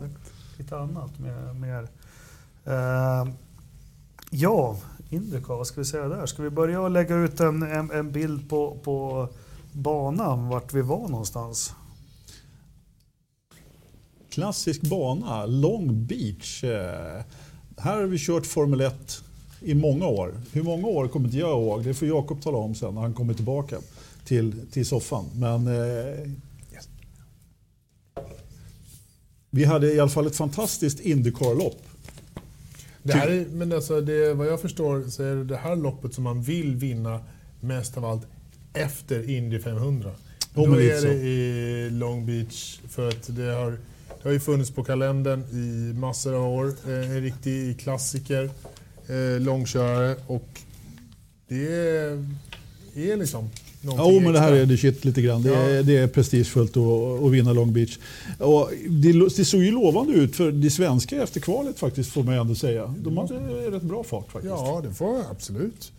Vi hade Felix som kvala 4. Det var liksom... Men han har ju fått upp farten där nu. Liksom. Rejält. Det känns som att det är på väg att vända. Marcus som har fått upp farten också, men blev lite hindrad där på kvalet, men hade ändå en hyfsad... 8:e plats. Absolut. Jag kollade ju in, jag såg även reprisen på kvalet. Jag såg kvalet 2 gånger. Och, nice. Ja, så var min helg. Men farbror börjar bli gammal och tappa. Hur gick det nu egentligen på kvalet? Ja, så här i Iran. Ja, så var det.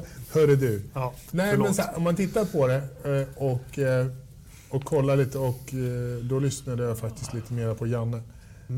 Den gången på NBC som jag körde först. Och har du alla kanaler? Jag har lite andra kanaler. När man lyssnar på honom då, så håller jag faktiskt med honom väldigt mycket om att hade Marcus inte stannat i Scott McLaughlin så hade han haft en riktigt bra tid på gång. Hade han inte bara liksom så här tjurat till det som han verkar ha gjort, och liksom blivit småförbannad, utan gjort sin grej, kört om och kört snabbt, så hade han också varit högre upp än vad han blev. Du pratar om Felix nu? Nej, Marcus. Marcus, han fick ju det där när det blev stopp där, och han blev lite skategoat. När han stannade i kvalet, bredvid Scott McScratt, som jag kallar honom, McLaughlin. Men om han bara hade laddat på där, hade han bara fortsatt varvet, så hade han haft ett riktigt kanonvarv på gång där. Ja. Men vad hände i kvalet där på slutet? Det blir lite... De bara kommer på nya regler. Bara, nu får ni köra. Nej, men de kollade faktiskt upp det. Det fanns en regel som stipulerade det, att det var helt okej. Ja. Att man fick köra. One lap shootout eller vad? One lap shootout, typ. Nej, men alltså, alla fick en chans till. Du får en chans till ett snabbt varv. Oh. Men var de inte tom när de gjorde det ändå, eller? De är ju bara 6 kvar, så han hade ju ingen kross. Ja, precis. Det var ju... Och det var dessutom bara 2 som tog chansen och gjorde de där. Och några hade ju hoppat ur bilen och var väl Newgarden som bara, jag vet inte vad fan de håller på med. Återigen de här jävla bilarna. Alltså, jag vet inte hur många 160 miles in i däckar. Det är bara backa ut. Ja. Kört inte på. Det är helt vad de gjorde av. Ja, verkligen. Förutom Jimmy Johnson då som fick en fraktur på handen. Ja, men det var ju bara handen. Det var ju bilen nu fortfarande hel. Ja, men det var det jag menade. Ja. Men han körde ju ändå. Så, men de hade ju en hel skola där efter med, de höll på att göra kolfibergrejer och som han la ut på sociala medier när de bakade hans specialskydd här till handlaget.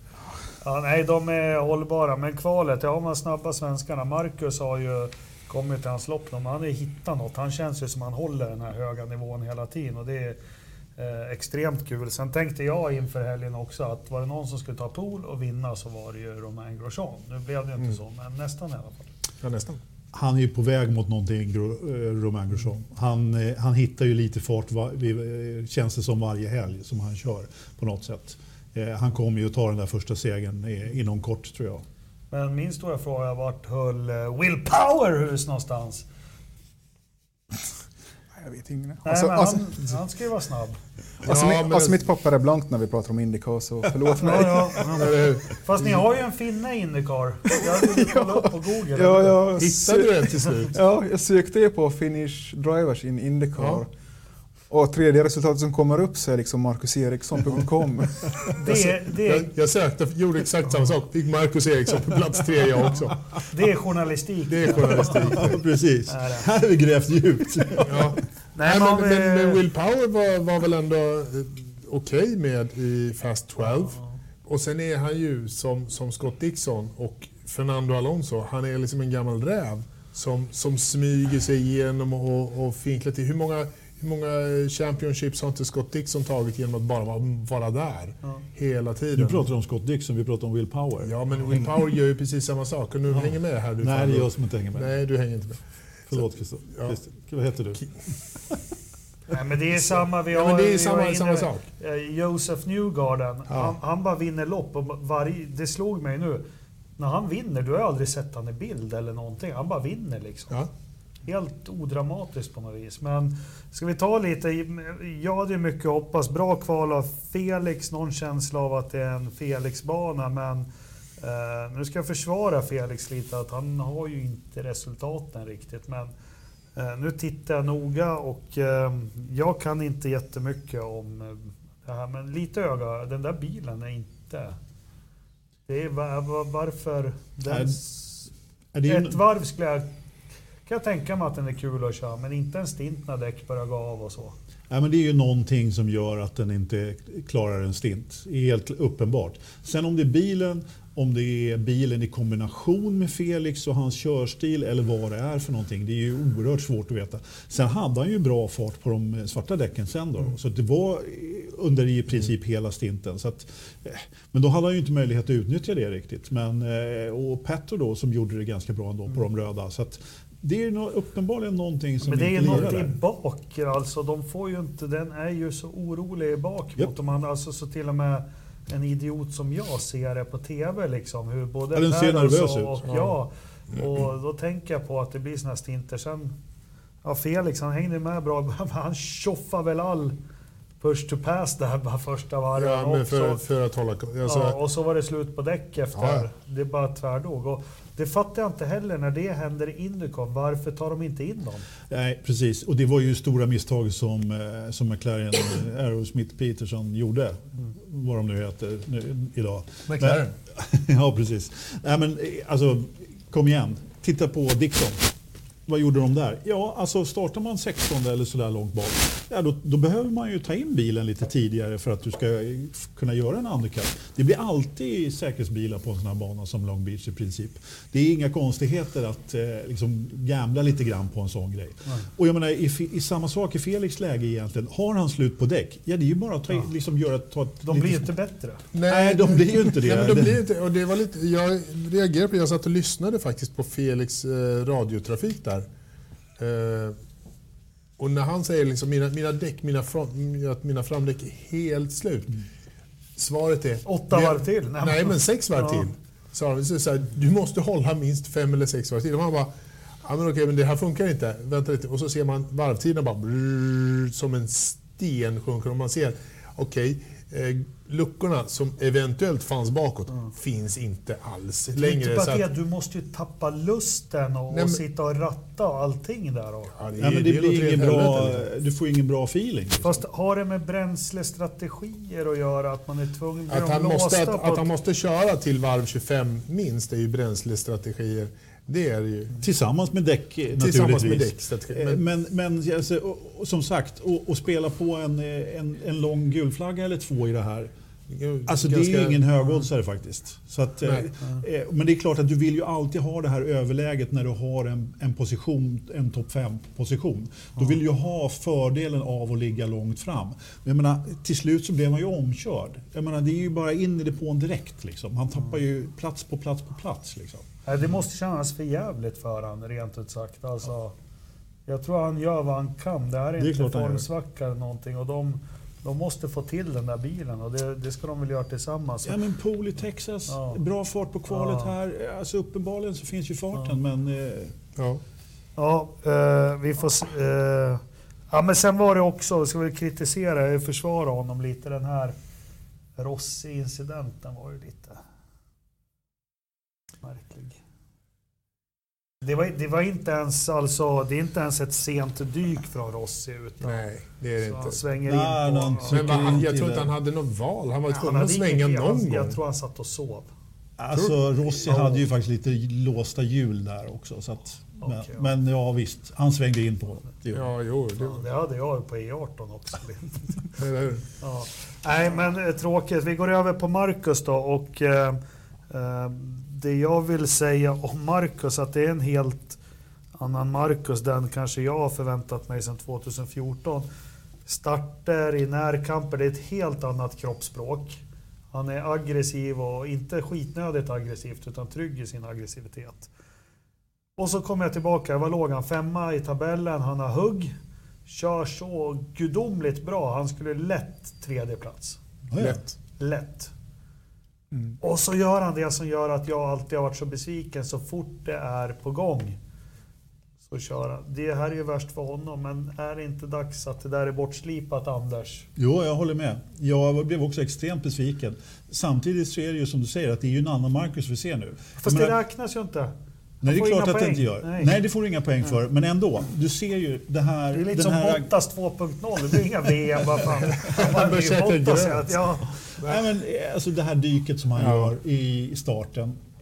Omkörningarna, i det som du säger, att det är ju en ny Marcus verkligen. Och en aggressivitet som han är rätt trygg i. Han leder ju teamet, känns det. Ja, men precis. Han har en ny flickvän också. Glöm inte det. Ja, ny igen. Nej, hon... Nej, inte igen. Ja, du följer henne på Instagram. Fråga inte mig vad hans Instagram är fyllt med, men nu börjar vi närma oss. Fan, har inte Daniel Nylén och jobb till dig, eller vad heter han på hem till veckan? Ja, jag vet inte. Hans Shimoda var det. Ja, Shimoda får börja jobba för istället. Men om vi återgår till Marcus och inte flickvännen. Hon har inte fått någon tv-serie än, ska vi då tillägga. Ja, Playmakers, ganska bra serie. Inte sponsrat. Nej, men det är Felix. Ja. Bra, Anders. Producenterna sa till oss innan att vi går något åt helskotta, kan de lägga in någon pausfågel. Någonstans så här, så om vi börjar snacka flera Instagram och tjejer så blir det pausläge. Det här är diesel och svett och olja och motorsport. Det är... Ja, men vi har kvinnliga tittare också. De måste just det. Playmakers. Vad skulle du säga om Marcus? Jag vet inte längre vad jag skulle säga om Marcus. Förutom att så här, det här är ju en kille som har fått medvind. Och framgång föder framgång. Det är nog det tydligaste tecknet man kan se på en sån sak när man tittar på Marcus 2022. Det har släppt, och det är så skönt och det är så trevligt, och han är ju där uppe. Det är verkligen så här, det är det här vi har väntat på. Ja, men så är det. Och titta på hans fart när han får fri luft på den här banan. Han åt ju in de här mellanrummet liksom, och det är ju bara oerhört tragiskt att han föll för trycket på Grosjean. För att han hade, om Grosjean hade kört om honom. Jag menar, han hade kunnat plocka... Men å andra sidan, jag är inte Jakob. Jag är inte asförbannad för att Marcus liksom gör ett misstag och kör i väggen. Det gör Colton Hurt där i stupikvarten. Vi tycker fortfarande att han är världens bästa. Det Will Power gör ju för fan jämt. Joseph Newgarden gör, Romain Grosjean gör. Alltså, alla gör dem. Scott Dixon gör aldrig det i och för sig. Men, han har gjort det en gång när han snurrade förra året. Ja, det var riktigt klantigt. Men den här banan blev ju en single file också. Såg ni liksom alla marbles på sidan? Nej, det var en dubbelfil när Pagino var upp och men alltså, i planteringen där och körde. Ja, då slank min fru förbi och började garva. Det stod en bil bakvänt parkerad i rabatten. Ja. Vi satt i soffan och jag bara så här, kolla. Ja. Jag också vaknade till det. Jag var ganska borta under loppet. Du hade somnat där. Ja, men liksom slår man upp ögonen och ser liksom en blomrabatt och en bil som står bak fram. Bara hinder. Ja, men typ. Ja. Nej, men Marcus, det är skittråkigt. Han måste givetvis fila bort sånt här. Vi har lite bromsöde. Jag tycker att det är okej. Det jag är orolig för, det är hur skör han självförtroendemässigt när han kör så här bra. Hoppas han har byggt upp sig så mycket så det är bara olycksfall arbete nästa lopp. Jag vet hur snabb jag är. Det här, jag är övertygad om att det här är, det är lugnt. Nu fortsätter vi jobba, så han glömt det. Han är redan borta, så kör han vidare. Sen måste jag bara slå mitt slag. Ni vet hur underbart jag tycker det är med. Vi satt ju nyss och diskuterade persade pungar och öron och att det är ajabaja. Liksom Indukar, den här däcktraven. Kommer ut en bygd som jag är. Och så en truckförare som bara dunk, tre snabba putt. Han bara, nu är det okej, jävla bort med det. Ja. Alltså du, hade du där varit i Formel 1 och hade hållit på med det här? Ja. Men det är så charmigt. Det liksom. Skulle liksom cementeras. Ja. De skulle fram med något torkare och skit. Ja. Och de höll ju för fan på att jobba på... Han tog trucken. Ja. Tryckte upp. Tog tre snabba tryckare med trucken. Upp med gafflarna. Bara dunk. Och sen okeja han den där funktionären det bort med det så det men vi fick det var ju lite spänning där också men jag trodde faktiskt Grosjean skulle vara mer aggressiv på slutet men Newgarden vinner med någon sekund för Grosjean på tredje plats har vi. Det var ju faktiskt jag tror lite gult där på slutet så att han fick ju inte riktigt chansen på sista varvet men han hade nog inte sina röda däck kvar riktigt i skick där så han hade ju ett läge när han försökte lite grann. Men Alex Palou som ledde ett tag där. En Newgarden syns inte. Nej, han är också en liten Newgarden helt klart. Det är så du vinner mästerskap. Ja. Jo, och det, vilket han gjorde då förra året dessutom och på och då din kompis då på fjärde Whale Power. Ja, men precis. Går inte att ha någon annan favoritförare i motorsporten. Nej, men precis. Ja, men Pato gjorde ju trots allt ganska bra och segla upp där hyfsat och sen får man ju säga Scott Dixon smyger ju med där. Startar 16:e och så har han inte sett han på hela säsongen sen inför sista loppet där han plötsligt så dubbla poäng och så vinner de. Ja. Vart kör vi Indycar nästa gång då? Barber. I mörkaste södern. Hyrbil till Chicago. Sen flyger man från Chicago till Barber. Ja, precis. Barber Motorsport Park är ju rätt fin bana faktiskt. Med det är de som har lite... Spindlar. Ja, precis. Det är en skulpturpark. Som ibland de kan zooma in i 7 minuter när det är som bäst racing. Exakt. Som en jävla pippifågel. Ja, men alltså, om ni inte kommer ihåg så hade vi en diskussion om just de här... Det hade vi. Insekterna för ett år sedan. Jajamän. När vi pratade Barber Motorsport Park. Så det är väl bara att leta upp det avsnittet på Spotify om ni vill lära er mer. Eller en annan webb. Det borde vara 52 avsnitt sedan då. Nej, jag har testat det en gång och det funkar inte med vår räkning. Jag har testat exakt en sån grej att det borde vara med det. Alltså är det någonting Forsapodden är lite halvdåliga på sig att räkna. Ja. Ja. Både avsnitt och år och antal. Och... Ja, det mesta. När vi skulle köra 100:e avsnittet då var det någon som kom på att vi hade hoppat över ett avsnitt så vi fick köra 99:e så fick vi ta... Ja. Men det här är 200 och glada över för det. Och nu skiter vi in det, Karl. Men vi har ju omröstningarna. Ja! Vi har glömt Riddestolpe. Ja, vi får ta F1 och Indycar-omröstningarna nu. Det har vi. Ja, just det. Vi hann inte riktigt med Formel 1-omröstningen. Bara för nu har vi avslutat vad folket egentligen tycker om loppet i Albert Park. Vår egen Mats Knutsson här ska ge en kommentar till opinionsundersökningen. Politisk expertkommentator. Man kan ju gott säga att folk tycker inte att det här var ett skitlopp och inte ett helt fantastiskt lopp. För både 1 och 5 bilar var ingen som tyckte att det var värt. Svenskt. Väldigt svenskt. Så det här är ett väldigt svenskt utlåtande om Albert Park. Det är mellanmjölk rakt igenom. Mm. 3 av 5 tycker typ alla. Utom Kristoffer som var 1 av 29 som var 2 röster. Mm. Men det är alltså, det här melankoliska finska, ja, det är lite leenden brister aldrig ut i skratt. Det är lite så. Ja, jag kör på 2 hela tiden och de måste nog liksom, F1 måste göra mer här liksom. Sprinklersystemet som Bernie pratar om, det kanske vi måste behöva snart. Guldmedaljer. Ja, men kan vi köra som Indycar istället, istället för blomrabatter istället för samfåller? Ja, varför inte? Det kanske är det man skulle behöva. Men å andra sidan, om vi tittar på Long Beach-loppet så kan man ju säga att det var inte så mycket bättre det. Det var inte det? Nej, det fick jag också. Majoriteten var också 3 av 5 bilar där. Så att, men det var nog bättre tycker jag. Jag tycker definitivt att underhållningsmässigt var det bättre. Fast vad är det med Indycar, för jag är ju älskar att få avsluta söndagen med ett Indycar-lopp. Ja. Men det är någonting i mellanfasen som får mig att zooma ut något så totalt. Och jag har inte kommit underfull med vad det är. Nej, jag har inte riktigt samma känsla. Jag vet att du har sagt det flera gånger, men jag tror ju att betyget på det här loppet drog sig ner ganska ordentligt både Felix och Marcus efter 66 varv där. Ja. Helt klart. Jag tror att om Marcus hade gått i mål på en 3:e plats så hade vi haft väldigt mycket trevligare siffror på mycket högre betyg naturligtvis. Men nej, jag tycker mittendelen av ett Indycar-lopp är ju jätteintressant. Bästa som finns. Nej, inte det bästa som finns, men det är fortfarande jätteintressant, för det är någonstans där som det lägger grunden för slutet. Ja. Liksom. Det är gud vilken klyscha. Men lägger grunden för slutet. Ja, men alltså det är där du sätter upp liksom för i sista sprinten in till mål. Så att den är inte tråkig på något sätt. Nej. Ja. Kristoffer, har vi något från våra tittare? Jag tänkte väl mest att vi ska nämna den här fantastiska studion som vi sitter i. Ja, som jag har fått låna. Exakt. Plus 46 heter de. Jättebra faciliteter. Tycker jag i alla fall. Jag var ju här en gång för ett halvår sedan och satt i en studio och kommenterade. Ja. Första gången här, men de verkar trivas bra här. Ja, det känns bra. Ja, det är bra. Ja, det kommer ju kännas lite tomt kanske, och den gråa måndagen nästa. Ingen Formel 1,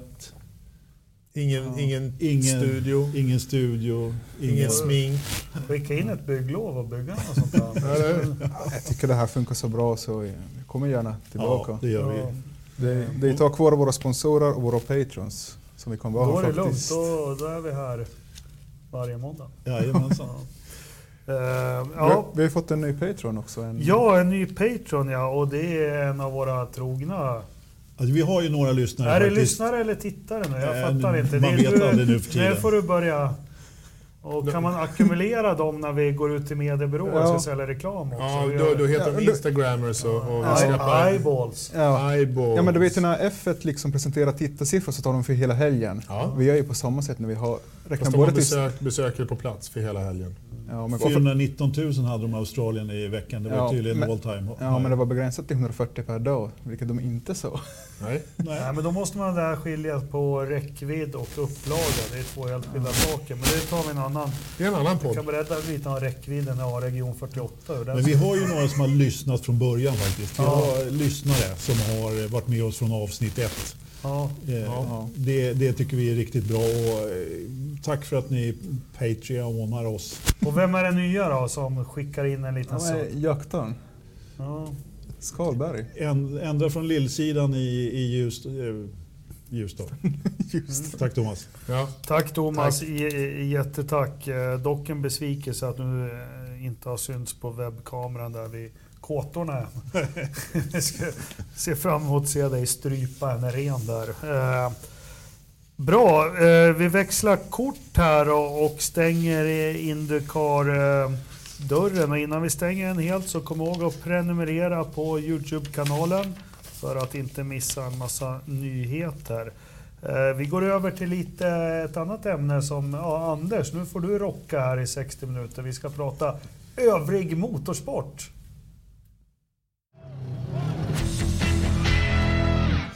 Egen jingle och allt. Precis, så jag knoppar väl in här så kan ni väcka mig när... Ja, men det är väl någon jävla Formel E som har gått någonstans som ingen vet om. Och du ska ju de här mopederna som åker runt ska du snacka om. Och det är någon dum jävel som vill prata NASCAR. Nej, är det? Ja. Jaha. Ska vi börja med NASCAR? Ja, börja med NASCAR. Ja, vi börjar med NASCAR. Ja, men vi hörs till vädret. Ja, hej då.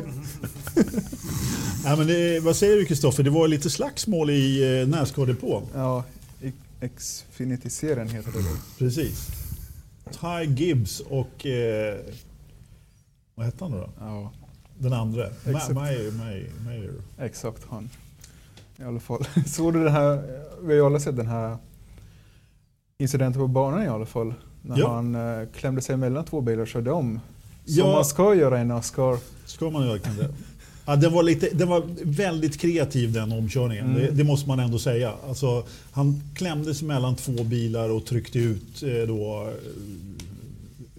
Ty Gibbs till höger. Varpå Ty Gibbs naturligtvis tar fart. Det här var på Martinsville alltihopa. The Monster Mile. Och kör in i häcken på honom. Inte bara en gång utan två gånger och försöker i princip putta honom av banan. Ja. Ja, så de blev lite lätt irriterade på varandra. Varpå när de kliver ur bilarna, åtminstone den ena tog av sig hjälmen och pucklar på varandra. Lite NASCAR-style sådär. Ja, men liksom han som hade hjälmen på det var han som började. Det var lite fegt. Ja, det var faktiskt lite fegt. Jag håller med om det. Det var lite dåligt han inte fick av det. Och det var ju då Ty Gibbs då. Ja. Så. Sen den här skiljedomaren liksom la sig på dem som skulle lösa det på amerikanskt vis. Ja, precis. Som en wrestlingdomare. Ja, exakt. Ja, lite så. Ja, det var, jag vet inte hur mycket show det var egentligen, men det var inte fina tag på banan i alla fall. Men de får ju aldrig några straff för sådana här grejer i NASCAR överhuvudtaget. Ja, skulle det vara F1 skulle de ju fått liksom stå över ett lopp och sen liksom böta för det här. Ja. Det närmaste vi kommer var ju typ när Verstappen knuffade till Ocon efter han. Just det. Ja, var det Ola som gick det tyckte inte han om. Nej, jag gillar inte det. Eller tvärtom. Det, vad fan, Piqué spöade på Salas eller vad hette han? Hockenheim 82 och de var ändå polare. Ja, men det finns en rolig story om det. Kanske jag ska göra en kvarting om. Ja, absolut. Det var väldigt spel för gallerierna. Jo, helt klart. Det var ju en varvning dessutom så man kan ju faktiskt förstå att... han visste att hans BMW skulle koka upp vilket varv som helst. Ja, så att, ja. Vi går vidare med lite mer övrig motorsport, Kristoffer. Du har sett Formel E i helgen. Ja, jag missar inte det faktiskt som vi sa. Det här ska bli spännande för att höra vad händer då. Det var en dubbelmacka i Rom. I Rom? Ja, exakt. Det är mycket sånt där och folk som kör in bakifrån utan lov. Och, nej, nu skärper vi till oss. Det där blir spännande. Vad händer i Formel E då? I Rom. Alltså, Rom är ju faktiskt en ganska trevlig bana. Den passar Formel E väldigt bra. Det blir trevliga lopp. Jag såg reprisen eftersom det är väldigt svårt att hitta sändningen. Men jag vet att det överhuvudtaget var och så vidare. Men ändå är händelserikt lopp. Ja, det är ju det här samma som Indycar. Bilarna tål ju väldigt mycket så det blir lite galna attacker och... Rätt många utan stänkskydd på slutet. Ja. Så. Ja, de liksom har ju täckta hjul i Formel E. Ja. Så. Det är bara i F1 liksom, så fort du touchar lite så får du bryta loppet här. Liksom, bara backar man tillbaka och köra vidare. Precis. Ja, spännande. Underhållande för den yngre generationen. Ja. Nej, men, den yngre generationen? Ja. Vad var det där för påhopp egentligen? Jag är ju liksom, kör igenom det här nu bara. Kom igen. Jag omfamnar alltid det nya, det vet jag. Även Mitch Evans gjorde ett helt fantastiskt lopp. Ja, kul. Ja, han klippte även det andra Formel E-loppet faktiskt. Var snabb i det här bilbytet man hoppar i? Det var några år sedan man slutade. Det var ganska länge sedan, det vet jag. Som Alex Danielsson sa, som vi har ett fantastiskt avsnitt som ligger ute på Spotify när vi intervjuar honom. Så han sa att han la i en polett till och försvann. Det var uttrycket. Och det gjorde han verkligen. Så att, han var helt klart. Och vad kör Mitch Evans för? Jaguar. Jajamensan. Där har vi ett Jaguar-stall som det funkar bra för. Fan, kul. Ja. Definitivt. Jag ser fram emot att se honom med Extreme E nu då, den andra spännande klassen ni har pratat om. De som kom andra i förstloppet så är Frins och Van Dorn. Och sen i race 2 var det Wern och Frins igen. Så det är lite... Wern var faktiskt fjärde i första loppet, så det börjar ju... Känns som det är lite namn där som... Ja, Mortara då som ledde inför helgen, han ramlar ju bakåt ordentligt. Mm. Alltså det har ju varit lite Van Dorn Fringe-varning på Formel ett tag. Ja. Mm. Ja. Men nu... Men Mortara sa ju att det var liksom som ett vinteruppehåll. Ja. Det här senast de körde, och det kanske därför han var lite på dekis. Ja. Han hade loggat ut för säsongen. Ja, men lite så. Jag ska inte sitta. Vad fan ser man skiten? Jag får ju aldrig se det. Vart går det? Och när kan jag, alltså, det är ingen som jag vet. Får bara höra att ni vill prata om det efteråt. Berätta det. Eurosport. Ja, men... Ettan eller tvåan. Du behöver båda kanalerna. Jaha, för det är alltid lite så här lotteri om det är ettan eller tvåan. Men det är en helg alltså. Ja. Nu kör de lördag och söndag. Ja, nej, det är därför jag är faktiskt negativ. Hur går det för Massa då? Han har slutat. Ja, ja. För Giovinazzi, han var inte sist faktiskt. Nej. Mm. Vilket han brukar vara. Han har ingen fart överhuvudtaget. Men du, det glömde Amerika. Varför kör de inte Indy Light nu? Därför att de inte gör det i Long Beach. Nej, bra. Ja, kommer den. Ja. Du har jättemycket där om Formel E. Det är... Där svenskarna kör, då är det tomt. Men det här, ja, men Formel E, men det är mest för att Alex kommenterar och han är en del av vår podd. Ja precis. Ja, men, alltså, Formel E, jag gillar ju formatet på Formel E, och det är bra racing. Och det är trots allt liksom... men det är bra förare ändå som har kört i Formel E. Så. Ja, alltså, det finns ju pengar där, och det är därför de... Får de här stora namnen. De får betalt för att köra. Och det är ju inte liksom dåliga namn. Det är ju alla de här som inte fick plats i Formel 1 av en eller annan orsak. Precis. Och inte vill köra IndyCar för det är för amerikanskt. Det är som vi brukar säga. En fabriksstyrning är alltid en fabriksstyrning. Ja. Oliver Askew har vi i år då, som kör bland annat. Då, Joel. Jag ska inte skratta, förlåt. Varför kör inte Heike i Formel 1 då? Han är ju i studion nu. Jaha. På Viaplay. No. Faktiskt, han tog mitt jobb. Yeah. Så därför sitter jag här med er. I McLaren eller i studion? Det tänkte jag på i helgen när han står i studion där och liksom snackar om Lewis Hamilton. Nu är vi väldigt off topic här, men liksom Hamilton kör ju ännu, och Heike liksom hör till den här ensemblen som numera står i en studio. Lite tråkigt, kan jag tycka. När får vi in Kim i den här studion? Jag tror vi klarar oss från det faktiskt. Ja. Har du sett något om MotoGP då? Ja. Faktiskt. Det var helgens underhållning igen. Faktiskt. Och våra lyssnare gillar ju det. Har vi sett på forumet. Och våra lyssnare försöker få dig att titta också. Det är ett hopplöst uppdrag faktiskt. Det kommer nog aldrig ske. Nej, men jag såg det faktiskt. Gjorde du? Jag såg hela loppet. Jag går upp i falsett här när du... Va? Men jag fattar inte. Vad hände i början? Ja. Marcus, han körde ju typ... Men han måste ju fått pitlane. Limiten. Ja, för den stannade vid 60. Och exakt. Han kom inte alls iväg. Nej, han var ju liksom bara i topp. Han var ju sist efter första kurvan. Sist, exakt. Sist kan man säga. Exakt. Han slapp inte alls iväg. Men han tog in åtminstone 4-5 platser på första varvet. Ja, han kom in på 6 faktiskt. Ja. Trots dubbelseendet så kan du köra hoj. Ja, han siktar i mitten som man brukar göra liksom. Ja. Vilken av de här tar den i mitten så kör vi där. Nej, men igen är det de här uppstickarna. Miller, Bastianini, Rins som liksom kommer på pallen. Bastianini liksom kör fjärde rankade Ducati. Det är lite samma som fjärde rankade Mercedesen i F1 skulle komma och vinna ett lopp. Vem är det? Om det är Aston Martin eller Williams vet jag inte, men...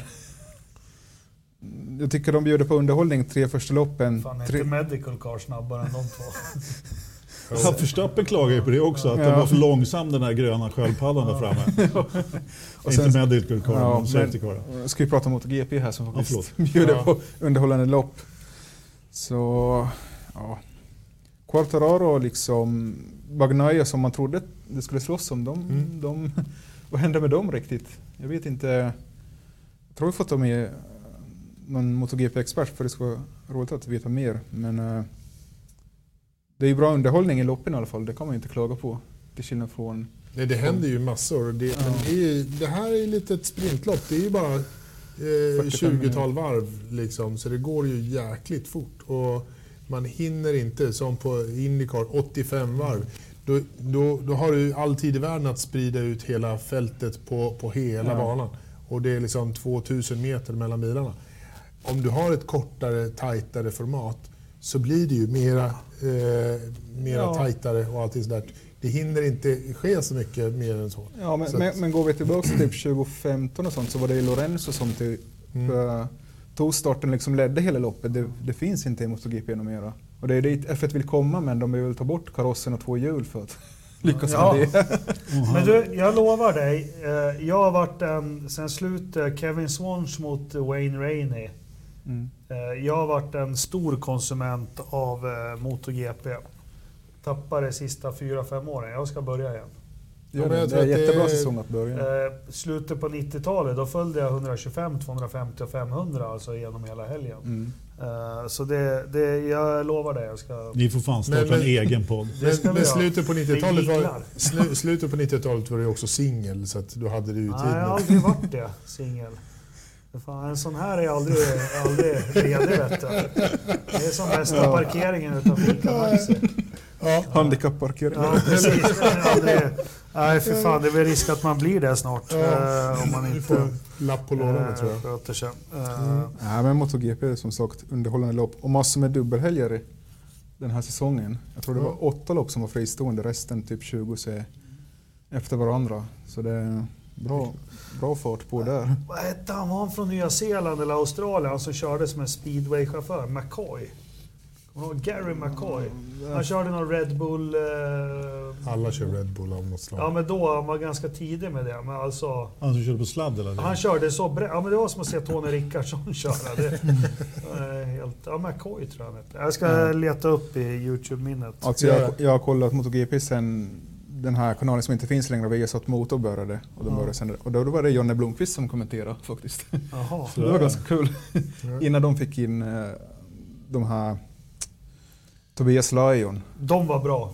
Lyon är ju fortfarande. Ja, men sen den här ena så försvann ett tag och sen fick de Mårtensson som jag tycker gör.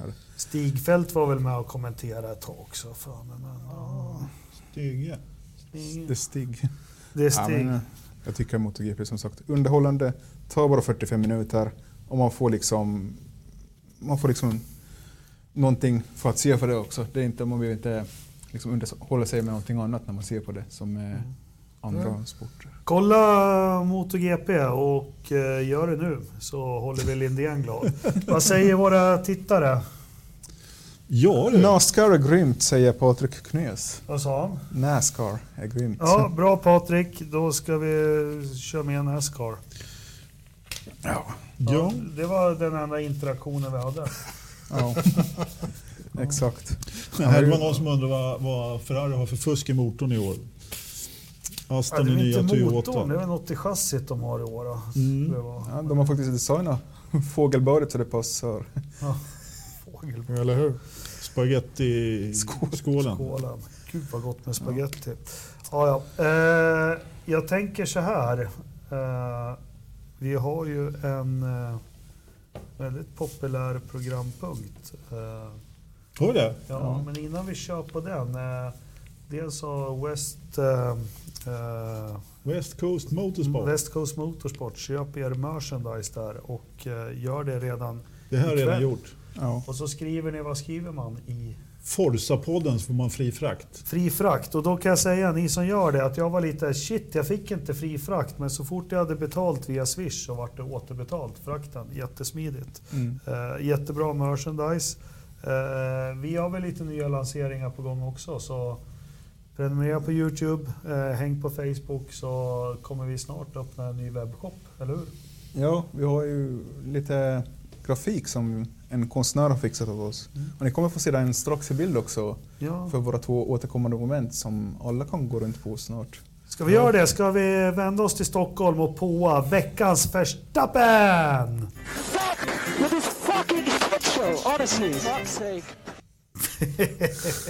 Honestly. Ja, den är jättebra. Veckans Verstappen. Ska jag börja då? Kör. Ja, Aston Martin. Gud, vad säger ingen mer. Leverera. Jag har 3 stycken faktiskt. Pick one, anyone. Ja. Får jag säga alla 3 eller? Nej. Det beror på om den första är bra. Då är det... Pirelli. Ja. Som gör allt för liksom däck som håller för bra och är för säkra och inte bjuder på tillräckligt med underhållning. Och de som väljer däcken, jag antar om det är Fett och Pirelli som väljer dem tillsammans. Liksom... Nej, det är bara Mario Isola. Ja. Sitter ensam med ett glas grappa. Ja. Odrickbart skräp. Ja, men liksom det... grappa är inte gott. Det är jättegott. Det påverkar ju för mycket loppen vilka däck de väljer, tyvärr. Ja, men däcken har blivit en för stor faktor. Exakt. För osäker. Har alltid varit en stor faktor. Ja, fast inte på samma sätt som det är alltid. Men, ja. Ända sedan den där säsongen 2013 när det flög slamsor på Silverstone. Efter det så har det varit... De har varit liksom för säkra, känns det som. Too safe. Men vet ni varifrån de fick idén till de här Pirelli-däcken? Ja, det vet vi. Ja, Kanada. Själva, exakt. Det vet vi alla. Exakt. Det hände ju någonting där bridge om däck som det gick att racea hårt på och köra länge på. Helt plötsligt så bara nöttes de ner totalt. Och då tyckte genierna i FIA, det var ju inte Liberty då, det var väl CVV. Bernie och CVV. Ja, så där ska däck göra. Så de är ju lite fria från skuld, Pirelli, kan jag säga det. Men de verkar inte kunna hitta... Ja, de har ju försökt att bygga det som Liberty har velat ha. Eller som Formel 1 har velat ha. Men de har inte klarat av det. Sen vet jag Elg sa ett svagt ögonblick att Pirelli, de har ju aldrig byggt ett runt däck någonsin. Det var liksom hans sätt att såga hur kassadäck det var. Kommer du ihåg i början på 90-talet när det var Pirelli och så? Då hade ju de fantastiska kvaldäck. Då var det ju alltid en Osella eller något som kvalade 3. De gjorde ju kvaldäck som var som klister. Ja, du får 2 till för Stappen då. Ja. Du är så duktig så. Leclerc 2.0 memes. Eller meme-kulturen överlag som finns i F1. Jag tycker det blir för mycket här. Liksom, varje gång någon gör någonting bra så ska det liksom finnas en orsak. Och sen varje gång när gör någonting dåligt, liksom Vettel har börjat leverera Fodora grejen också liksom. Jag tycker de här memesen, de kommer kul, men jag tycker det... Är det för mycket Bottas och gröt nu? Är du trött på det? Ja, exakt. Nej, men det, liksom, när kommentatorerna liksom till och med börjar prata om det, då blir det för mycket för mig. De måste ändå liksom... Det är faktiskt en seriös serie med seriösa förare och massor med pengar inblandat. Du ska inte liksom dominera allt för mycket, tycker jag. Håller med dig fullt och helt och hållet. Liksom. Otänkbart att se Senna på en sån memes. Exakt. Mm. Ja. Han gjorde något. Stod och grät på banan efter att ratsen. Ja, men något sånt. Ja, samma sak. Håller med dig. Det blir kanske lite för mycket. Men sen är ju inte jag så aktiv på Instagram och följer de där som de här Bolibompa-kanalerna. Jag har glömt vad de heter faktiskt. Jag, Riddestolpe, Anders, vi följer SVT Nyheter och sånt. Ja, jag har faktiskt rensat min Instagram. Det är bara liksom... Det är bara förarfruan. Ja, exakt. Det är bara förarfruan. Okej, den tredje då. 70. Leclerc som inte kan uttala solen på engelska. Du har verkligen hakat upp det. Är det Ferrari-tema? Exakt. Ja, men det är liksom the sun. Liksom. Och sen kommer Ocon, the sun. Men för jag var lite taskig då. Liksom, vilket nummer gjorde Gilles Villeneuve känd när han körde Ferrari? Ingen aning. Jag kommer av mig nu. En 2-7. Okej. Vad blir det? 9. Helt bra. Var du klar med din hand? Ja. Hela lappen för att förstappa. Förut, det roligaste var när Anders här med fransmän som snackar. Jag måste tillägga där, liksom, jag älskar att det finns fler än bara britter i F1. Det är en krydda faktiskt. Jag gillar inte Russell, kanske den mest brittiska av alla förarna. Det är bra med... Jag vill ju ha in någon från Sydamerika, typ också för att liksom jämna ut. Kör med Noel Fangu den femte, sjätte, vad är de på? Exakt. Men när du härmade Sean Alesi var ju med i Beyond the Grid och pratade om Järberg och skulle säga att han var sexmaniac och så säger han det på fram... Det, du härmade det så himla kul. Jag vet. Går aldrig att göra om igen. Nej, det går inte att göra om. Det var väldigt roligt. Och det är samma som Alan Prost i intervjuer nu. Han har kört europeisk Formel 1 i 25 år, jobbar i team och allting. Han kan fortfarande inte uttrycka sig på engelska. Liksom. Okej, Anders, Verstappen. Colton Hurta. Ja. Riddestolpe. Det var ingen diskussion där. Det är så här, knäpper du fram väderstationen där utan att titta på den så kan vi förbereda den. Vi vill ha en Verstappen från dig också. En Verstappen ifrån mig. Det är ganska enkelt. Marc Marquez.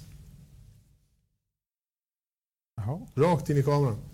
Nej, men alltså, om man inte liksom så här, om du har sett en Formel 1-ratt så vet du hur en Formel 1-ratt ser ut. En motorcykel har gas. Ja, just det. Whiskyfrottel. Whatever liksom. Men om du får the pit limit, jag vet inte ens hur du kan inte få av och på den. Det måste finnas en stor röd knapp någonstans där som så här, pit limiter. Tryck inte på den när du ska köra iväg till starten. That's stupid. Vad fan är det här nu då? Ja, Marquez. Du hade ju en hel drös. Martin, Pirelli, Leclerc. Nej, fransmän som inte kunde tala the sun. Utan the sun. Ja. The sun. Du ska inte äta grodlår ikväll, det har jag. Det sniglar. Förgiftar. Och Anders, du hade Colton Hurta. Vad bra. Du, då är vi strax klara med. Vi går över på vår sista programpunkt och kanske den viktigaste av förklaringen har ni i början. Nu är det dags för veckans väder. Vilken fin grafik. Ja. Det är den där ni såg där som vi väntar på att Skalberg ska ta hand om. Hjorten, ja. Det är kallt i Grövelsjön. Det är 1,1 minusgrad. Ska vi kolla det? Det är inte så kallt. Jag hade kallare i morse i Tullinge. Jäklar, nu kommer jag åt att... Ja, egentligen skulle jag kunna visa det här nu, men det gör vi inte. Det är lugnt vid kåtorna. Det är så? Ja. Snödjupe, neråt 40 centimeter ungefär. Fågelbordet, står det någon sån där jävla antilop eller vad det är? Okej. Rådjur. Ja, jättebra det. Ja. Nej. Riv inte studion nu, Jakob. Du glömde att du hade mikrofonen. Jag tappade han batterierna också. Ja. Jag tror att du måste liksom knäppa i de där batterierna. Så, jag hoppas att jag hörs nu. Ja. Det blir nog också. Det där vart ju, det hade gått bra hela men sen skulle du liksom improvisera, Jakob. Det brukar alltid ljudet. Fast det har hänt något här. Alltså vi har ju alltid, det är dator och förråd och allting, men jag vet inte vad det är. Nu är det indikationer, nu är det temp, dator och köket. Ja, han har tagit bort. Sovrummet, verkstaden är borta. Jajamän. Han har lyssnat på podden tror jag. Och förrådet är borta. Nej, det är datorförrådet fortfarande. Han har bara förkortat lite. Fast köket är ju också intressant om vi ska börja med det. Ja, men där brukar det vara varmt. Fast det slagar mycket mat. Ja, men vad har vi? Vad har vi, tror ni, i Ridderstolpe? Vad är det för temperatur i dator, står det bara? I dator? Ja, i dator. I datorförrådet som vi ändå kallar det. Fast jag tror det är i själva burken man mäter. I datorn. Ja, det är ju chassit. Ja, men alltså, det är bara för det är ganska, det är en jäkla skillnad. Jag säger det. Ja, jag förstår det liksom, men då måste det vara ganska, då är det ju 18,3. 18,3. 18,3. Okej. Nej, alltså 11,2. Ja. 12,0. Fel, det är nära. Det är 12,1. Ja, det var nära igen. Så kan det vara. Tack ska ni ha allihopa som har följt med oss live, som tittar på det här efterhand eller sitter till eller från jobbet eller är vid löpande bandet och lyssnar på det här i en poddspelare. 200 avsnitt, vi har haft kul nästan varje gång. Ja, nästan. Nu siktar vi mot 300. Får se vilken studie det blir då. Vi har pratat om att fylla Globen. Men det här går nog bra till 250 tror jag. Ja. Tack till Plus 46 som har fixat. Verkligen. Jättetack Plus 46. Vi tackar våra patrons. Vi tackar våra West Coast Motorsport. Ja, vår månadssponsor. Men framförallt så tackar vi dig som tittar och lyssnar. På återhörande om en vecka och... Tack ska ni ha. Hej då.